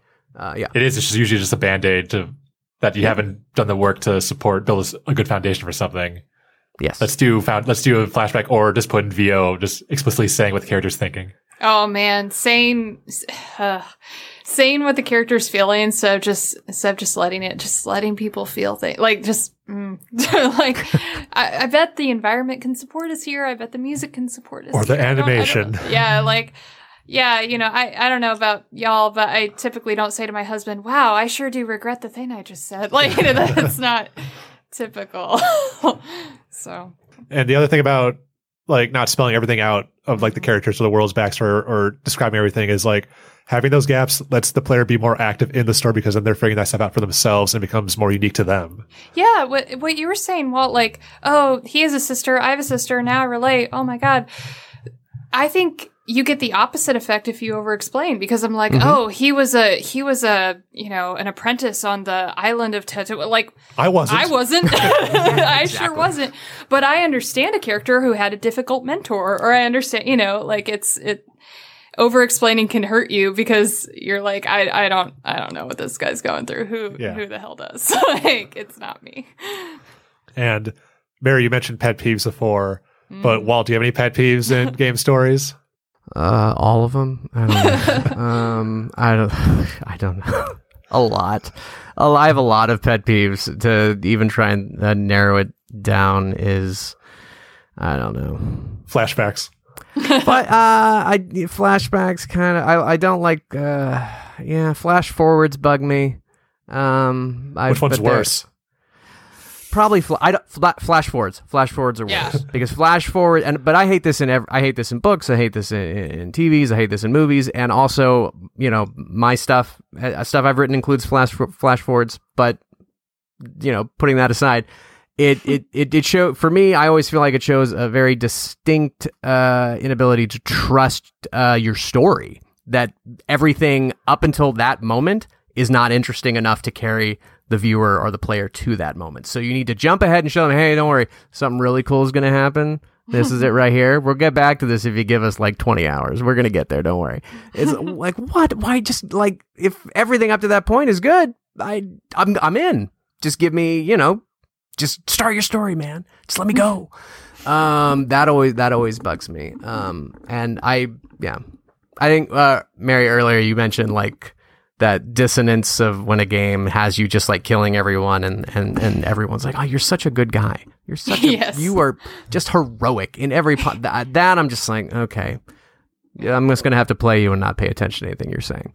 Right. um and and then we can we can end this as friends. Um and that'll be the only way. That, that those are like my two kind of biggest pet peeves. Uh, i have design pet peeves things where it's just like very obvious that a game is padding out its runtime. I'm like respect my time. I don't don't respawn all of your enemies halfway through the mission every mission. It's like i get it. You just want it to be 20 hours instead of 10 hours but i got stuff to do i'm not going to finish this Also, you're making me feel worse about this game. yeah. yeah No, I the older I get, the uh the shorter I love my games. I'm like, they just knew I wanted four hours of gameplay. And I I'm into that. I'm very into that.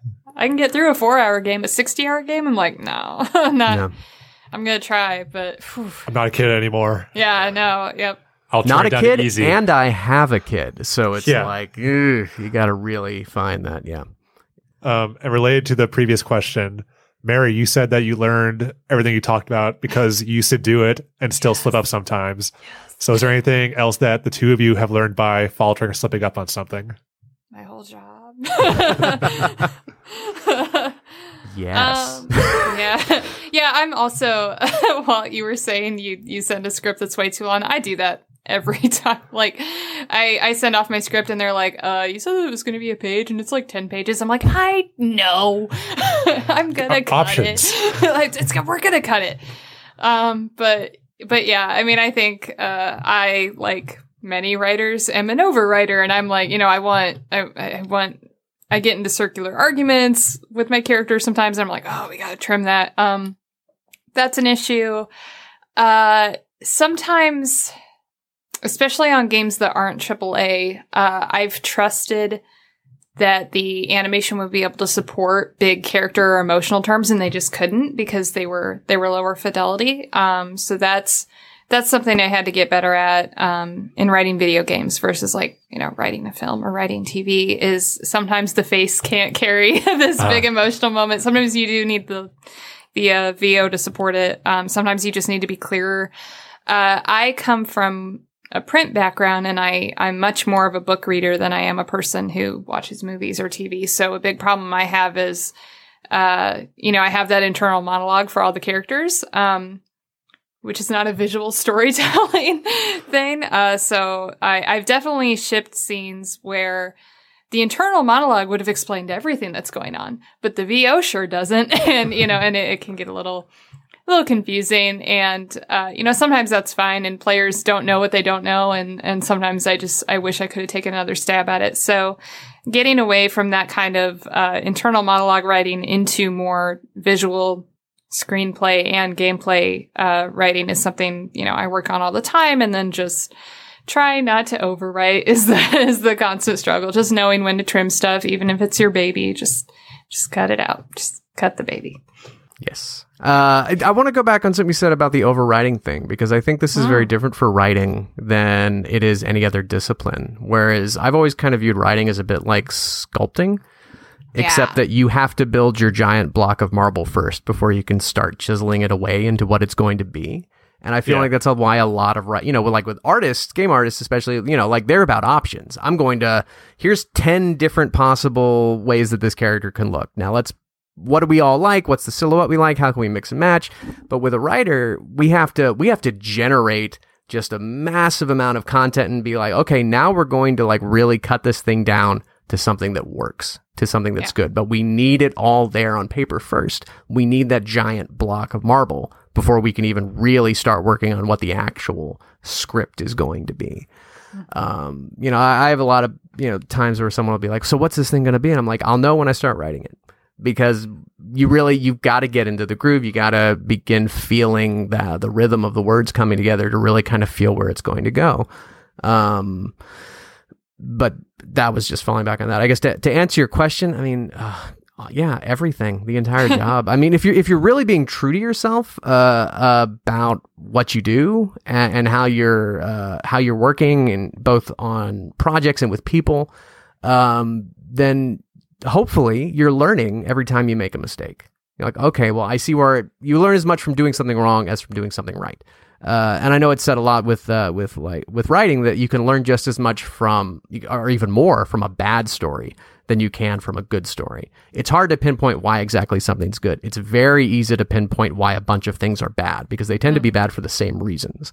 And so you can very easily pinpoint that and go, okay, I need to not do that. Um, and it's a it's the same with I mean just the the day to day job. When when you mess something up, whether it's a, a personal interaction, uh, the way that you uh, worded an email too strongly, uh, how you you held on to uh, like you said a baby or a darling that you just refused to let go, and it got into the game, and people are like, I don't understand anything that's happening. uh, you just learned like, okay, I made a mistake, and I need to not do that next time. I hope you hope that everyone's doing that. Uh, I feel that writers, I feel like we are probably uh, game writers are a bit more trained into doing it because we, like I said earlier, we just are already trained to throw it out and do it again differently. Yeah. so many, it's so many times, so many ways. Um, Yeah. You know, like I, I- I remember years ago uh, taking screenshots for Bioshock, and Ken Levine, who I hadn't met yet, stopped by at my desk and was like, "Are you the guy taking screenshots?" I was like, "Yeah." He's like, "They're not working. Do it differently." It's like, "Well, okay, man. What do you want me to do?" He's like, "I don't want. to I don't like to give too much direction. Just do it differently." and he walked away, and I was like, "Okay." So I did. I mean, I went back and I just tried to do it a completely different way. And the next day, he stopped by my desk. He's like, "What did you do? This was amazing." I was like, "Well, you just told me to do it differently, man." I just tried, I just tried something different. I mean, I would have kept trying something different if you came back with the same thing. Like uh, but yeah, it's like you you know we get trained to do that and you know constantly try new things. I think that carries over to our ability to learn from our mistakes uh, more than necessarily uh, other people do. But I have a problem with Ken Levine's direction there. Where, yeah, I understand not want to give people direction, but to to be fair, come on, if- yeah, it's like if- you're wasting time. I saw your face and I was like, oh, Yeah. this hurts. This, this Calling you out, this- Ken Levine. if the next day had gone very differently, I might also have had problem with that direction. Yeah, yeah. Um, but it ended up going really well for me. So it's like, that's great direction, Ken. Good job. Uh, Well, I think this goes back to finding the note behind the note again, right? Is like we as writers are good at editing stuff and knowing like my 10 page script is going to end up being a page because that's way too long and that sucks and I hate it. But, you know, you learn to cut stuff down. But that's why when people are giving you script notes, um, the least helpful notes are, I want you to do this instead of this versus this isn't working. This isn't quite working yet. That like, you know, uh, because we we do have this ability to edit for ourselves, um, if we know what their problem is. Bleh, If we know what their problem is, versus if they just give us a solution, we don't know. We don't know what we're trying to fix. We don't know what the problem is. We don't know. You know, there's just not enough information. Yeah. You're still shaking your head. Ken Levine, that was like an example of bad feedback. I'm just saying, I don't like it. Do something different. yeah, but I'm sure maybe Ken is. maybe I'm a sure Ken more is. context. I'm sure he's really tired of me telling that story, but I love it. I tell that story all the time. It's great. Uh, I just love it so much. Well, he deserves it for giving you that feedback, so Yeah. he'll take that. I'd also say that taking off your creative hat and putting on your business hat, because we all have worked free- freelance, working freelance forced you to learn very quickly about being taken advantage of and just learning contracts yeah. Yeah. and like, okay, now you should definitely contracts lay out drafts and not just have a blanket like, oh, you're just gonna this is for all the work. You're not gonna be paid for every separate draft you do, and Yeah. don't don't do lump payments. No, yeah, lu- the lump payments one was the lesson I had to learn. Uh, yeah. I always, I always shoot for hourly or, or weekly or monthly. I'm like, if you can if you can pay me enough to to pay all my bills and then some for a month, then okay, I'll I'll do whatever you need me to do in a month. And Yeah. when that month is up, if you want more, well, you're gonna have to do another month. But that I also to be I live somewhere uh, relatively cheap and easy to live, so it's a little easier to to do that as well. But I found that that works better than trying to do lump sums because yeah, with lump sums you're just like, what are you trying to get out of me right now? I remember doing a contract work one time for, and some the guy was like, we really want you. We're, we can you give us an idea that will be like the next Harry Potter? Or the next Matrix. I'm like, "Uh, you're paying me sixty five dollars an hour. If I can come up with the next Harry Potter, I'm not giving it to you, man. Like, Yeah. if you're gonna do lump sums, they get paid money up front, like half of it Yeah. up front. Yeah. Yep, yep. There's a whole other podcast where we could talk about the business side. Business practices for freelancers. Don't get Like, Don't take my advice. It's going to be bad. Just bring a bunch of lawyers on. Speaking of contracts, real fast, if you are listening and you are getting into freelancing, the thing that I always recommend, make sure that your contract has a stipulation where they have to pay you within a certain number of days after they get your invoice, usually about 12 to 15. Oh, 12 to 15 is quick. Yes. Yeah, no, that's so important though. I have I have friends who did writing uh, and design for for games 2 years ago who have still not been paid and they're like, "I don't have any legal recourse apparently, but I kind of do." It's it's it's a mess. And luckily like I've worked with people who who were pretty quick, especially when I sent a follow up email, you know, five days later and said, mm-hmm. Hey, you definitely have my invoice. What's up? They usually, you know, get nervous and pay. But yeah, it is a problem. And and yeah, that stipulation is really, really important for sure. It's sad that's more common that you get paid late than on time. No, getting paid early never happens. Uh I think I've been paid early once and I was shocked. I just like stared at my bank account like I don't know. This is a mistake. You paid someone else. You must have paid someone else's money to Yeah, my bank account. like, like, is this an error? Are you sure? So decide. I'm curious about this. Decider put out an article this week about machinima and how when streaming platforms die, what happens to their shows is often an open question, with most of them just vanishing. So since we all have freelanced, in the next ten years, there's possibility that we'll all be streaming more of our games or over physically owning them. with the games industry not being great at preservation already, do you see this as a problem moving forward? And as an example, like you could freelance, like get a contract job on a game that you work on, and then it comes out within a year. It's just gone, so you can't even use it on like as an example for future work. So- Are you worried about this? Yep. Because it happened. Yeah. Uh, when Telltale closed, a bunch of their titles were pulled off every platform and people lost all their work. And I mean, it's just gone. It's just, it's never, it's never coming back.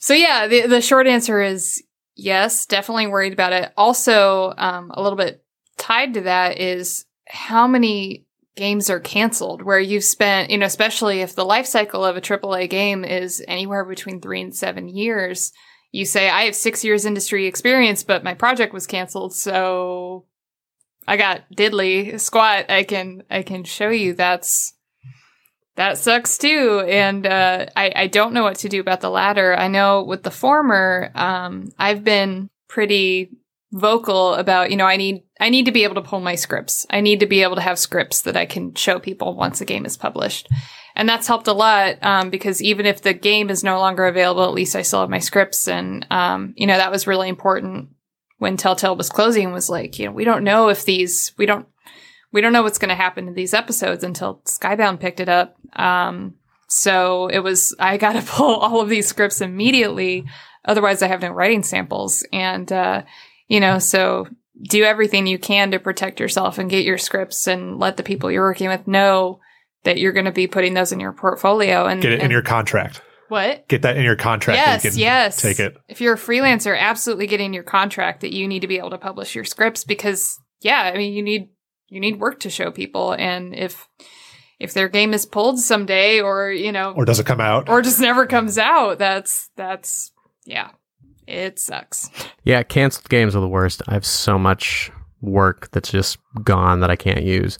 And the in things that come up in interviews are people like, oh, well, for this, I mean, this is going to be a very open world thing, and you don't really have any open world experience. It's like, actually, I have years of open world experience, and none of them made it to ship. So, yeah, I mean, you wouldn't know because none of it got shipped. But trust me, I've been doing, I've been doing this for a while. I can, I can, I can do this job. I just can't show you any of it because it's all contracted under NDA. But it's there, I promise. Um, I'm less with the with the the games vanishing. Uh, that bugs me less because uh, being known for a couple of games specifically, like I've noticed that when I do interviews, a lot of the people they know, oh, you wrote this thing. I heard this thing was good. They haven't actually played it though. They just Sure. heard, someone told them it was good and they should check it out. So it it's kind of like if it's if it were to suddenly vanish tomorrow, it's like okay. I mean, well, you probably weren't going to play it anyway. Um, I and I also, I mean, that's just you know normal writer um lack of uh, confidence. It's like, oh wait, people actually play anything we've written? That's wild. Uh, I already kind of assume that no one has played it, anything that I've or read anything that I've written. Yes. And I'm always very pleased. It's like, oh, you did. Oh, you and my mom will have so much to talk about. Um, Even though it's like, oh, you didn't play all of it. You only played like five minutes of it. Yeah. You only saw Exactly. the, the good parts. i read your book while i just want you to know that's really sweet. I appreciate that. it was very fun Thank you.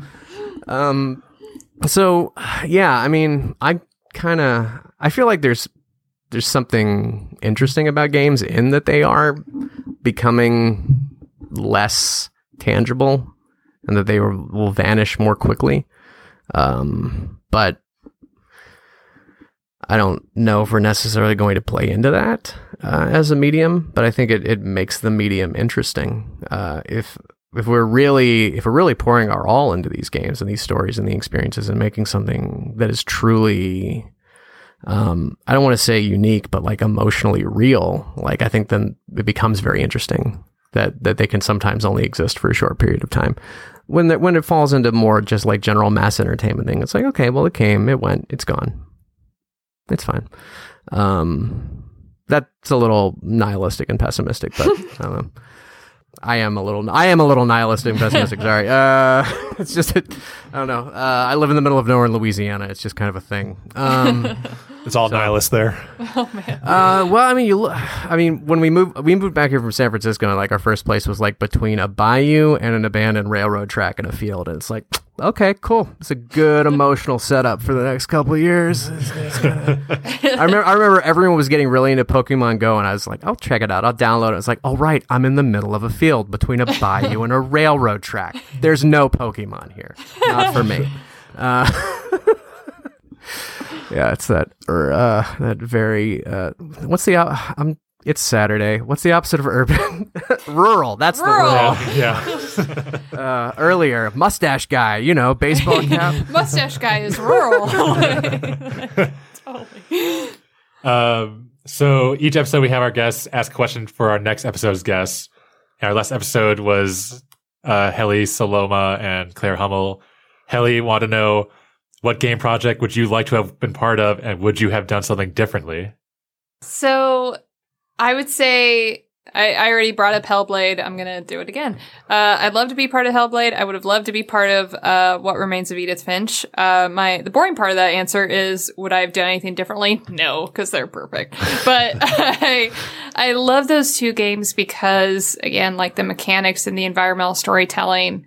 The puzzles and the obstacles um, tie so well into theme and character, and I would have loved to just be in that room soaking in all of like what these people had figured out about how to design a game that is a full experience that's really integrated like that. I would have loved to learn from those devs. So uh, th- it's a selfish answer. I would have loved to be part of it just so I could learn from it. Um, there's nothing I would have changed. They were both absolutely wonderful. Um, but yeah, that's those are my two. Um, also, I have two. Uh, the first, uh, and it feels weird saying it because of where you work, Mary, but I'm going to say it anyway. Uh, Spider Man. Because, I've heard of that game. because one, it's amazing. Two, uh, it, it's, it, Spider Man was the character I just loved so much growing up. Uh, and this is, it was exactly the game that I wanted it to be.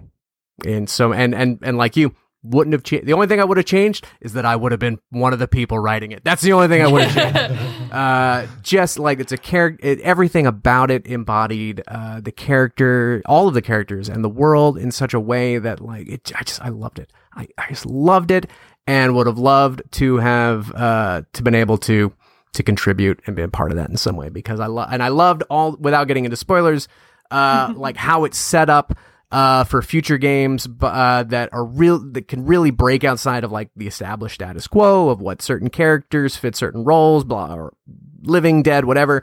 Uh, just everything about it, I loved it so much. Um, Well, it's, it's so funny you say that because I I love that game. Uh, it came out before I started Insomniac, and I I finished it. And then I had my phone interview with Jon Paquette two days later, and I was like, "Oh my god, oh my god, I'm such a fan! Oh, I'm gonna nerd out! Oh lord!" I was so nervous. Um, and then you know, starting there, I'm like, "This is Bryan Intihar, who's the creative director." I'm like, "Hi, I'm normal. I'm worthy of being here," because I too loved it. Um, it's yeah, they did such a great job on it. Yeah, it was it was uh, my favorite game that I played last year. That was last year, right? It wasn't this Yeah, year. It was last year. Last Okay. year. It was my favorite game from last year too. It was great. Um, and the other one, uh, Night in the Woods, um, which came out right as I. So I moved back to my hometown. That's where I live now. Uh, is my hometown. I'm like five minutes away from the my childhood house where my parents still live, and that came out like maybe six months after I moved back. And uh, I moved back because my parents are getting older. Uh, my dad just turned 85. You know, they're in that they're kind of in that twilight time of life. Uh, we just had a kid. I wanted them to be able to, to to know their granddaughter, be around their granddaughter as much as they want. But also, I've spent 20 years or so away from my family. I wanted to spend. I didn't want to like wake up one day in San Francisco and be like, oh yeah, you know, I just didn't spend those years with my family, and now they're gone. I was like, I want to be there. Uh, but I, I've, I've, in a lot of ways, I felt like I've moved back home just in time to kind of watch it all die. You know, family members, all of the places around the town that that were important to me that I remember are are vanishing or shutting down. Even like my high school, which is still here in the exact same place, they're tearing it down one wing at a time and rebuilding that wing. So even like the place I went to school is not the place I went to school, even though it has the exact same structure in the exact same spot. So when that game came out, it was just like, this game is my soul right now. This is everything about this is just like the part where they go to the mall and it's just a dead mall. And my mall here is a dead mall. And I still go, like, I go there on days where I need a good cry because like that mall was so important to me when I was younger. and My first job was there and all of these great memories are wrapped up in, in, in stuff going there with friends and family and all that stuff's gone. It's just a dead empty mall. And I'll walk through it and I'll come home depressed. My wife's like, Do you go to the fucking mall again? I was like, I just needed it today. I needed like a release. I just needed to cry. So yeah, I walked an empty mall. I'm sorry. Also, empty malls are cool. I just like empty malls. That's a whole other thing with my There's a therapist. reason so many zombie movies are because they're awesome. I get it. They are. They're great. Um, And you can have that kind of reaction to that mall because they didn't spend all the time giving you the backstory of why that mall fell into disrepair and like all the different Environmental stores. That were, storytelling. yeah. excellent. and so like I, I I I don't know that I would have done necessarily anything different on Night in the Woods, but the just that it was it was such a personal story that was mirroring my life at the exact moment that it came out. Working on it would have been such an amazingly cathartic uh, way of digesting what I was going through, and and playing it also was as well. But it was just one of those things where like it, it's a it's a story and a game that has resonated with me uh, since I played it. Uh, it was it's one of my favorite games I've ever played. I thought it was absolutely beautiful. Um, has some of my favorite writing in it as well. Um, so those would maybe be my two. I think. I would have also said Spider Man, and Me too. I would do something differently. And I'll only say it because I told Jon Paquette and he didn't like punch me when I suggested it. But if I did something different, I would just had Spider Man where you're swinging, just have like one thing of him whooping like a maniac about like because he's so stoked about being Spider Man and when swinging. That's one thing I would have added and done differently. That's it. I I don't know that, that this is. Um, I'm just making this up. I bet you somewhere on some file Yuri Lowenthal absolutely did that. I would be very surprised if Yeah. he didn't. It should have been put in the game. That's what I've done I- differently.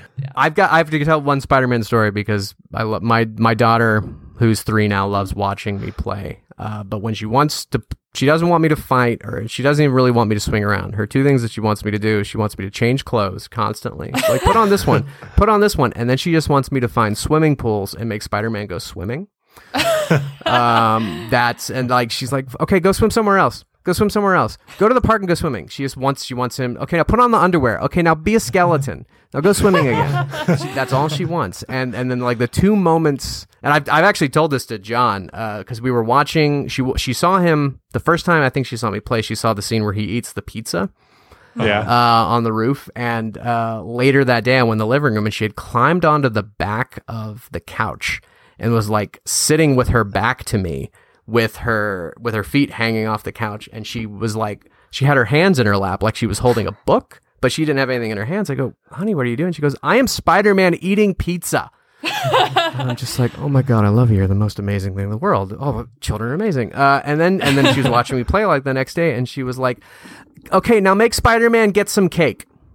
And I was like, oh, babe, oh no, you think you can just eat? And I, I've told Jon, I was like, my daughter would really like in the next Spider Man game if he has the option to get some cake. So, like, if you can make that happen, really need a she cake would love mechanic. it. Yeah, there just there needs to be cake uh, for for Spider Man to get, and you're gonna have a fan for life. I promise. And more in depth swimming mechanics. Yeah, swimming is yeah. So long as you can keep going swimming, she's Oh my god. I say he, uh, I remember from playing the game, he doesn't swim. He just kind of he's confused. He's he does. just He's like- kind of bobs in the water, but she loves it. She loves it so much. Um, so the last episode was around wardrobe design, and Claire Hummel asked, "How important is costume design to your storytelling process?" Well, it's more important now that I've listened to this episode of Script Black. uh, no, it's so important because the way that uh, people perceive a character is is so much tied into their costume design, and you know. On the one hand, you want to be as collaborative as possible, and on the other, you don't want to tell other people how to do their job. So I'm not going to like roll into the character department and be like, "Listen, guys, she would never wear purple." like, you know, I'm, I'm not, you know.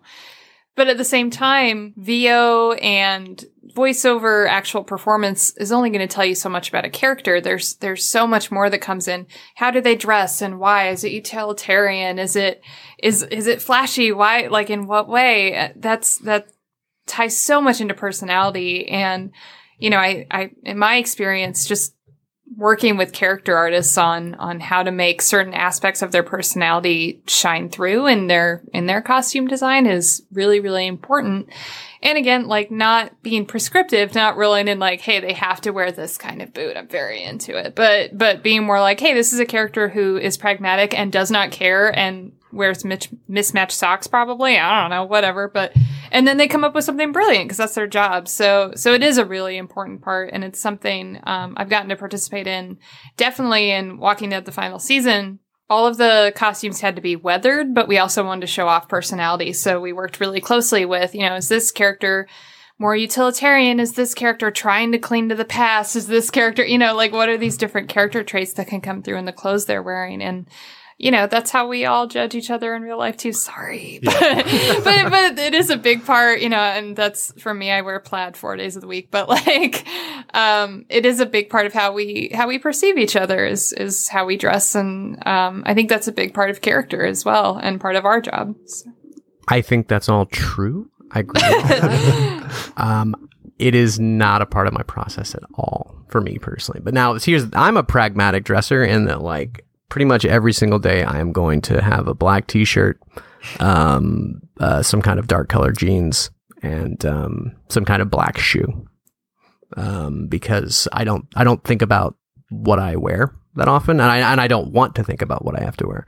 Um, I I don't like thinking about necessarily like how uh, what I'm going to put on might uh, look to someone else. So I kind of have over the years just settled into uh, a very basic kind of uh, minimalist black ensemble, just so that I don't have to think or worry about it. So when I'm creating a character and I'm writing a script, if there's not already something there, I'll go into and and to be fair, a lot, you know, a lot of the, a lot of the stuff I've worked on tends to be in the military, semi-military genre. So a lot of stuff is kind of already defined simply by the genre. Yeah. Um, but I I'll, so I'll go into like the quality of of what they're wearing. Is this a person who is uh, very detail oriented, very fastidious uh, about about their clothing? Is this someone who's going to let it kind of uh, wrinkle or fall apart or get dirty and not really worry about it? That's the and and then, and then outside of that, just let the artist kind of run with it uh, and, and see what they come back with. Um, and sometimes I sometimes I won't even see a character model until a game ships. And then I'm like, oh man, that's amazing what you did there. Like with Battlefront 2 uh, in the in the uh, the DLC, which was originally the third act, but ended up getting shipped a month later, so a lot of people didn't play it. Um, the your main character's daughter uh, is wearing uh, her father's jacket that he wore in Act Two, and uh, and that's not something we wrote in the script. That's something an artist came up with. I was like, man, that's perfect. It's perfect. She would totally be wearing her dad's jacket. That says so much about like this family unit, especially because he's not physically in the story. Spoiler, because he's dead at that point. Um, no.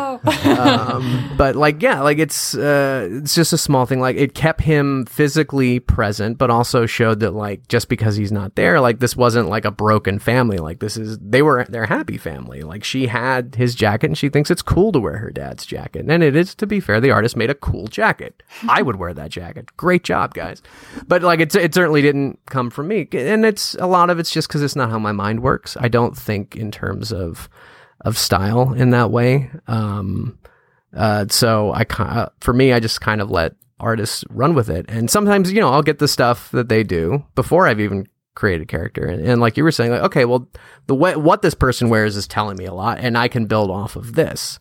Um, but like if we're working, you know, in tandem, going back and forth with stuff, um, I just let them run with it. And unless it, you know, if it's something totally off the rails, like, uh, you know, they're just dressed in some kind of like wild, crazy rainbow outfit thing. I'm like, eh, guys, mm, this person's a little on the dark, uh, stoic side. I don't know that you're really channeling that personality trait uh, in that they look a bit like a clown. Um, maybe we could find a middle ground there. Um, so, but that's me, and I and and I freely admit I'm probably wrong in in in in how I approach that. Uh, but it's worked so far, and the artists tend to like me because I don't come up with feedback for them. I bet. No, that goes that goes back to everybody's a storyteller, and I mean it is. Some of the surprises are the best things I've seen in games. So I wrote a character in Walking Dead named Violet, and uh, I saw it was before we had her combat animations in, but she had her costume and she had what looked like to me, and some character artist is about to like wince, but uh, it looked like a pool noodle wrapped around her leg. like she had just like cut it in half and wrapped it around her, her left ankle. And I was like, why? I know, like, this isn't fashionable. Why is this happening? They're like, oh, that's her kicking leg. And I was like, why? like, I'm still not understanding what they mean.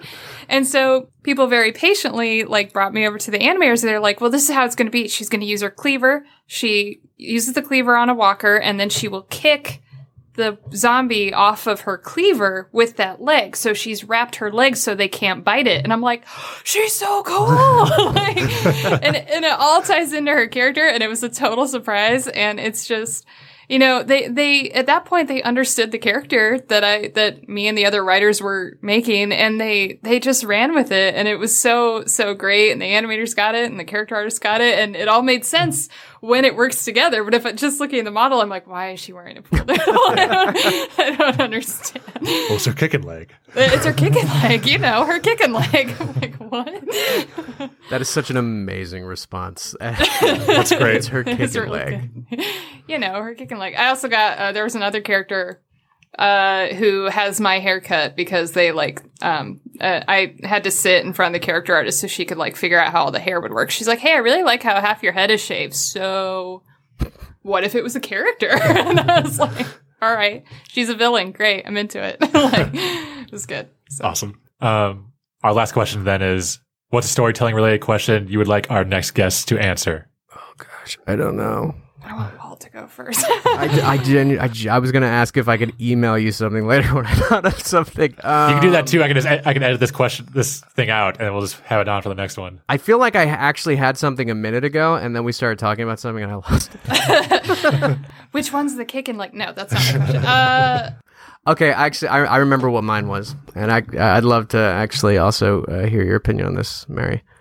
Isn't it time that writing was called out as like an award category for games? yep. In Like- in where? And any, I mean, it, it always it get.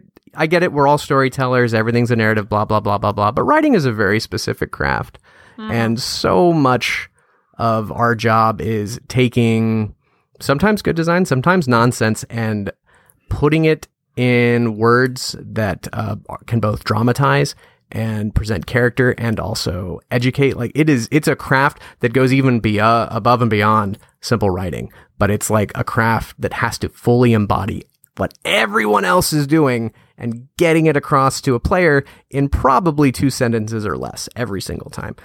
And like if you go to the uh, Interactive Academy of Arts and Sciences and try to sign up as a member, they don't even lift, list writing as an area of expertise. Hmm. We're just c- a completely non-existent uh, design discipline and craft in this industry. And I'd say, I mean, there's a difference between like best writing versus best, even best story or best. It's like why, why did the Oscars separate out best screenplay and best film? You know, there there is, there, yeah, it is its own discipline. So Also, writing means way more things in games than it does in film. yeah, there's Yeah, a potentially. there's pretty wide wide breadth. Yeah. There is. It is. It's absolutely a wide breadth. Um, I feel like this year, you know, uh, last night, you know, the other night with the video game awards, like Disco Elysium won best narrative. If we'd had a best writing category, probably should have won that too because the writing is phenomenal. Uh, in Yeah. that. But you know that, and and most of the time, the games that win best narrative do tend to have genuinely exception the exceptional writing of the year, uh, and the and the nominees tend to have the best writing uh, a lot of times. But I don't know. I just feel like, from a standpoint of like our discipline being truly recognized as a craft within the industry, having it separated from the full scope of just what narrative is. I don't know. That's my feeling. And I, and that's that's not this is something that's come up to me like in the past two days talking to some people and it's just like and I, and I was reminded of when I tr- I went to uh, become a member of the uh, the academy. I was like, "Oh, yeah, I'm not even my skill set's not even on here." That's that's wonderful. it's hard to get recognized as an industry when like even studios have a hard time recognizing the importance of writers. What's Absolutely. a writer versus a narrative designer versus a, versus a designer and a narrative? You know, yeah well and i think i i think that's that is a problem i think that is the problem is that as an industry we still don't as much as we recognize that writing is important and studios are beginning to like really recognize that and, inter- and integrate it i've noticed that it kind of comes down to studios where the creative director kind of self-identifies as a writer uh, Yeah. in certain ways versus a creative director who sees himself as a designer Yeah. um, is what kinds tends to be the line of like whether or not that studio is going to bring writing in at an earlier stage and whether or not they're going to listen to it. But yeah, I mean, it's, and I know there's other topics that we say we're not going to talk about today, but I feel like it connects to that as well. Yeah. There's a lot of topics we could talk about because Yeah. of this. My question is what do you see as the role of writers in early and pre-production and kind of connected to that is writing is such an upstream department and yet we all accept that good writing is rewriting. So uh, how do you work with your teams both to understand that and to accept that if you want this to be great you know like as an upstream department we're affecting everybody else anytime we change anything. So how do you how do you mitigate that? How do you work within that? What what are some tips and tricks you have uh, for for surviving the re- the rewriting process with all the other teams looking at you like why um is, As they're is- tapping their watches. yeah yes exactly That's a great question. We'd have more creative directors on this thing to ask that question. Do you know what Sorry, I Walt. do? Uh, I was going to say, you know what I do for that, and and I've worked Mm-hmm. with teams that this drives them crazy, but I just do it anyway. Is that I always I try to write a first draft disconnected from the rest of the team as quickly as possible, and I do Mm-hmm. it in I do it in Word. I don't do it in any engine tool. I don't do Yeah. it on anything on Perforce, and I just don't let other people have it because once it's in there, they're like, "Wait, wait, wait, hold up! You're why are you changing lines that are checked in or blah blah blah?" It's like yep I can I can rewrite as much as I want when it's just a Word doc on my own computer, and I can get it to like a point where I feel happy with it before ever even letting other people know about it. Because I, I think we were talking earlier about you know how much we throw stuff out, like that. Like we are also I, I I'm comfortable throwing stuff out even if I've written a whole draft because it's like we're the easiest asset to create and Yeah. the cheapest and uh, and um, you know if if we are in the rhythm and we've been working on it for a long time, it can also go very very fast because we already know a lot of these characters. We know the beats. You know we can we can rewrite fairly quickly if we're deep into the process sometimes. Um, and that's but you know I've worked you know teams are like why are why is this not in in this program or in this program yet? And it's like oh I know guys we're gonna get there. And eventually when I have to put it in there, I'm like man this would have been so many steps less if I had just written it here in the first place. But mm-hmm. also, then I wouldn't be inputting draft 27. I would be inputting draft three. Yeah. Uh, and, and then be like, well, I guess hopefully we'll have time to fix this later. Hopefully we'll get to it. Um, but you know, I mean, that's putting, that, that puts extra work on myself, but it's just, that's the only way I don't go crazy. And that's just my personal way. Definitely not, wouldn't recommend it for everyone. Max and I do a version of that where we'll get hired on projects and then they'll have they'll set up like a Google Doc or a Google Sheet for us go like, hey, you put your work in here. Then we'll go, okay, sure. Then we create our own Google Doc or Google Sheet to like, okay, here's where we actually do our real work. And then when we're done with this stuff, then we put it in that doc. then you put it in Because we, we can't let them see, you know, like they're good people. We can't let them see the ideas where we're working stuff out because they might get the wrong impression. Well, I'm afraid. I'm like they might think this is good, and Yeah. I know it's not No. good yet. Yes. oh no, yeah, no, that's definitely how I approached uh, writing tests. You know, while I was interviewing for jobs, was like write the first draft as fast as possible. Like none of my writing tests gave me a deadline. I don't know if that's the thing now, but nobody does. It's bad. Uh, they're just like uh, get it in at some point, and I'm like, oh, Are you are you paying for this writing test? Then there's no, deadline. Never. But uh, but they're like, you know, get it in uh, at some point. So I would always give myself a week, and I'm like, okay, I'm gonna write it on day one, and then I'm gonna not look at it for three days, and then and then edit the hell out of it. So. Yeah, I, I guess that's my big fear is if I show a draft too early that someone will think accidentally think it's good, and I'm like, no, no, no, no, it will ruin the rest of the game. Don't like let me edit it first. So But those writing tests, no point. deadline is are the worst because it's like, what are you expecting with no deadline? Like, expect me to take a lot of work on this and be really thought out, but then you expect to be t- turn really fast. Then, like, if I do too much work, then that's also bad. Right, right. Yeah. I, I think that's harder with freelancing than with like writing tests uh, to get jobs. I'm just like, I'm going to polish it as much as I can because I want this job. But like when you're contracting and, and you don't have a deadline, it's just like, uh, Yeah. do other, I mean, other departments do need this, right? Yeah. I mean, yeah. That's a. I'm going to change my question. I because I, also have strong opinions about this, but like the question I would ask is, what kind of writing test do you feel would actually best represent your skills to a prospective uh, job or studio?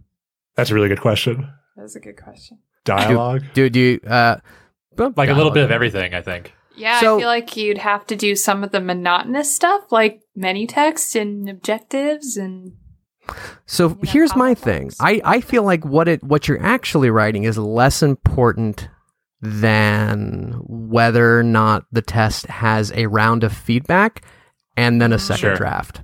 I Yeah. think that's the re- that's the real test of whether or not a writer on a game is good. Can they take feedback well and integrate it and uh, and address it in their draft?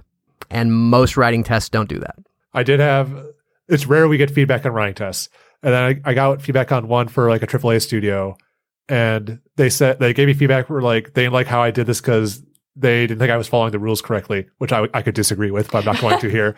But then they didn't let me rewrite. They said like that's why we're not choosing you.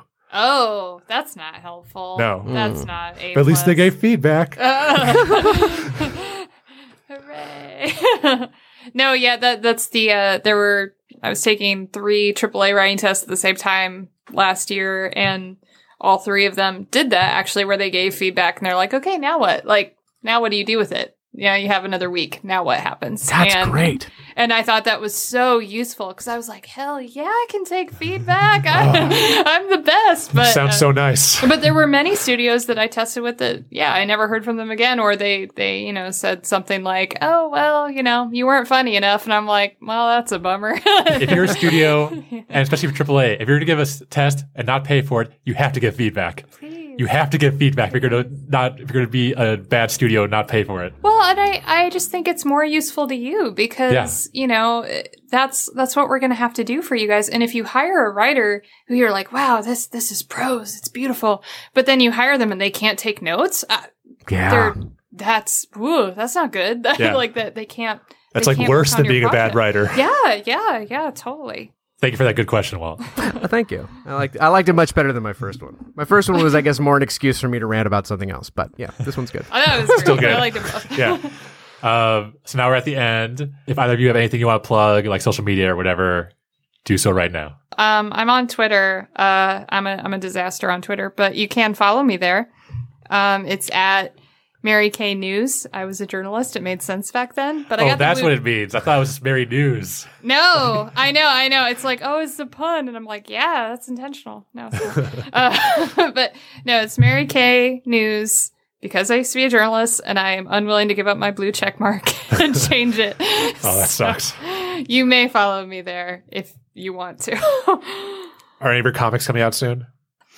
For IDW, uh, Read Only Memories number one uh, is out in December. I have a short story in there. It was so much fun to work on. I love the people at IDW, and it's the first time uh, comics have expanded on this universe. So it's if you've read or if you've played the game, uh, now you can read more about the world. It's really cool, and I like it a lot. And it's a very small world of video games because the voice of Clementine in Walking Dead was the voice of the character I wrote about in Read Oh, Only rad. Memories. And I was like, why are there only 15 people in this industry? But it's very cool. Very proud of it. Go check it out from IDW. Uh, I'm at Walt D Williams on Twitter, and uh, I think on Instagram. I have to actually look up my name. I don't remember what my stuff is. Uh, I think I'm probably underscore Walt Williams on Instagram. Uh, spoiler: We'll is find it. actu- It is actually me. Um, I have a bunch to plug, but nothing that's been announced yet. So follow me on Twitter, and you'll find out about it when I can actually talk about it.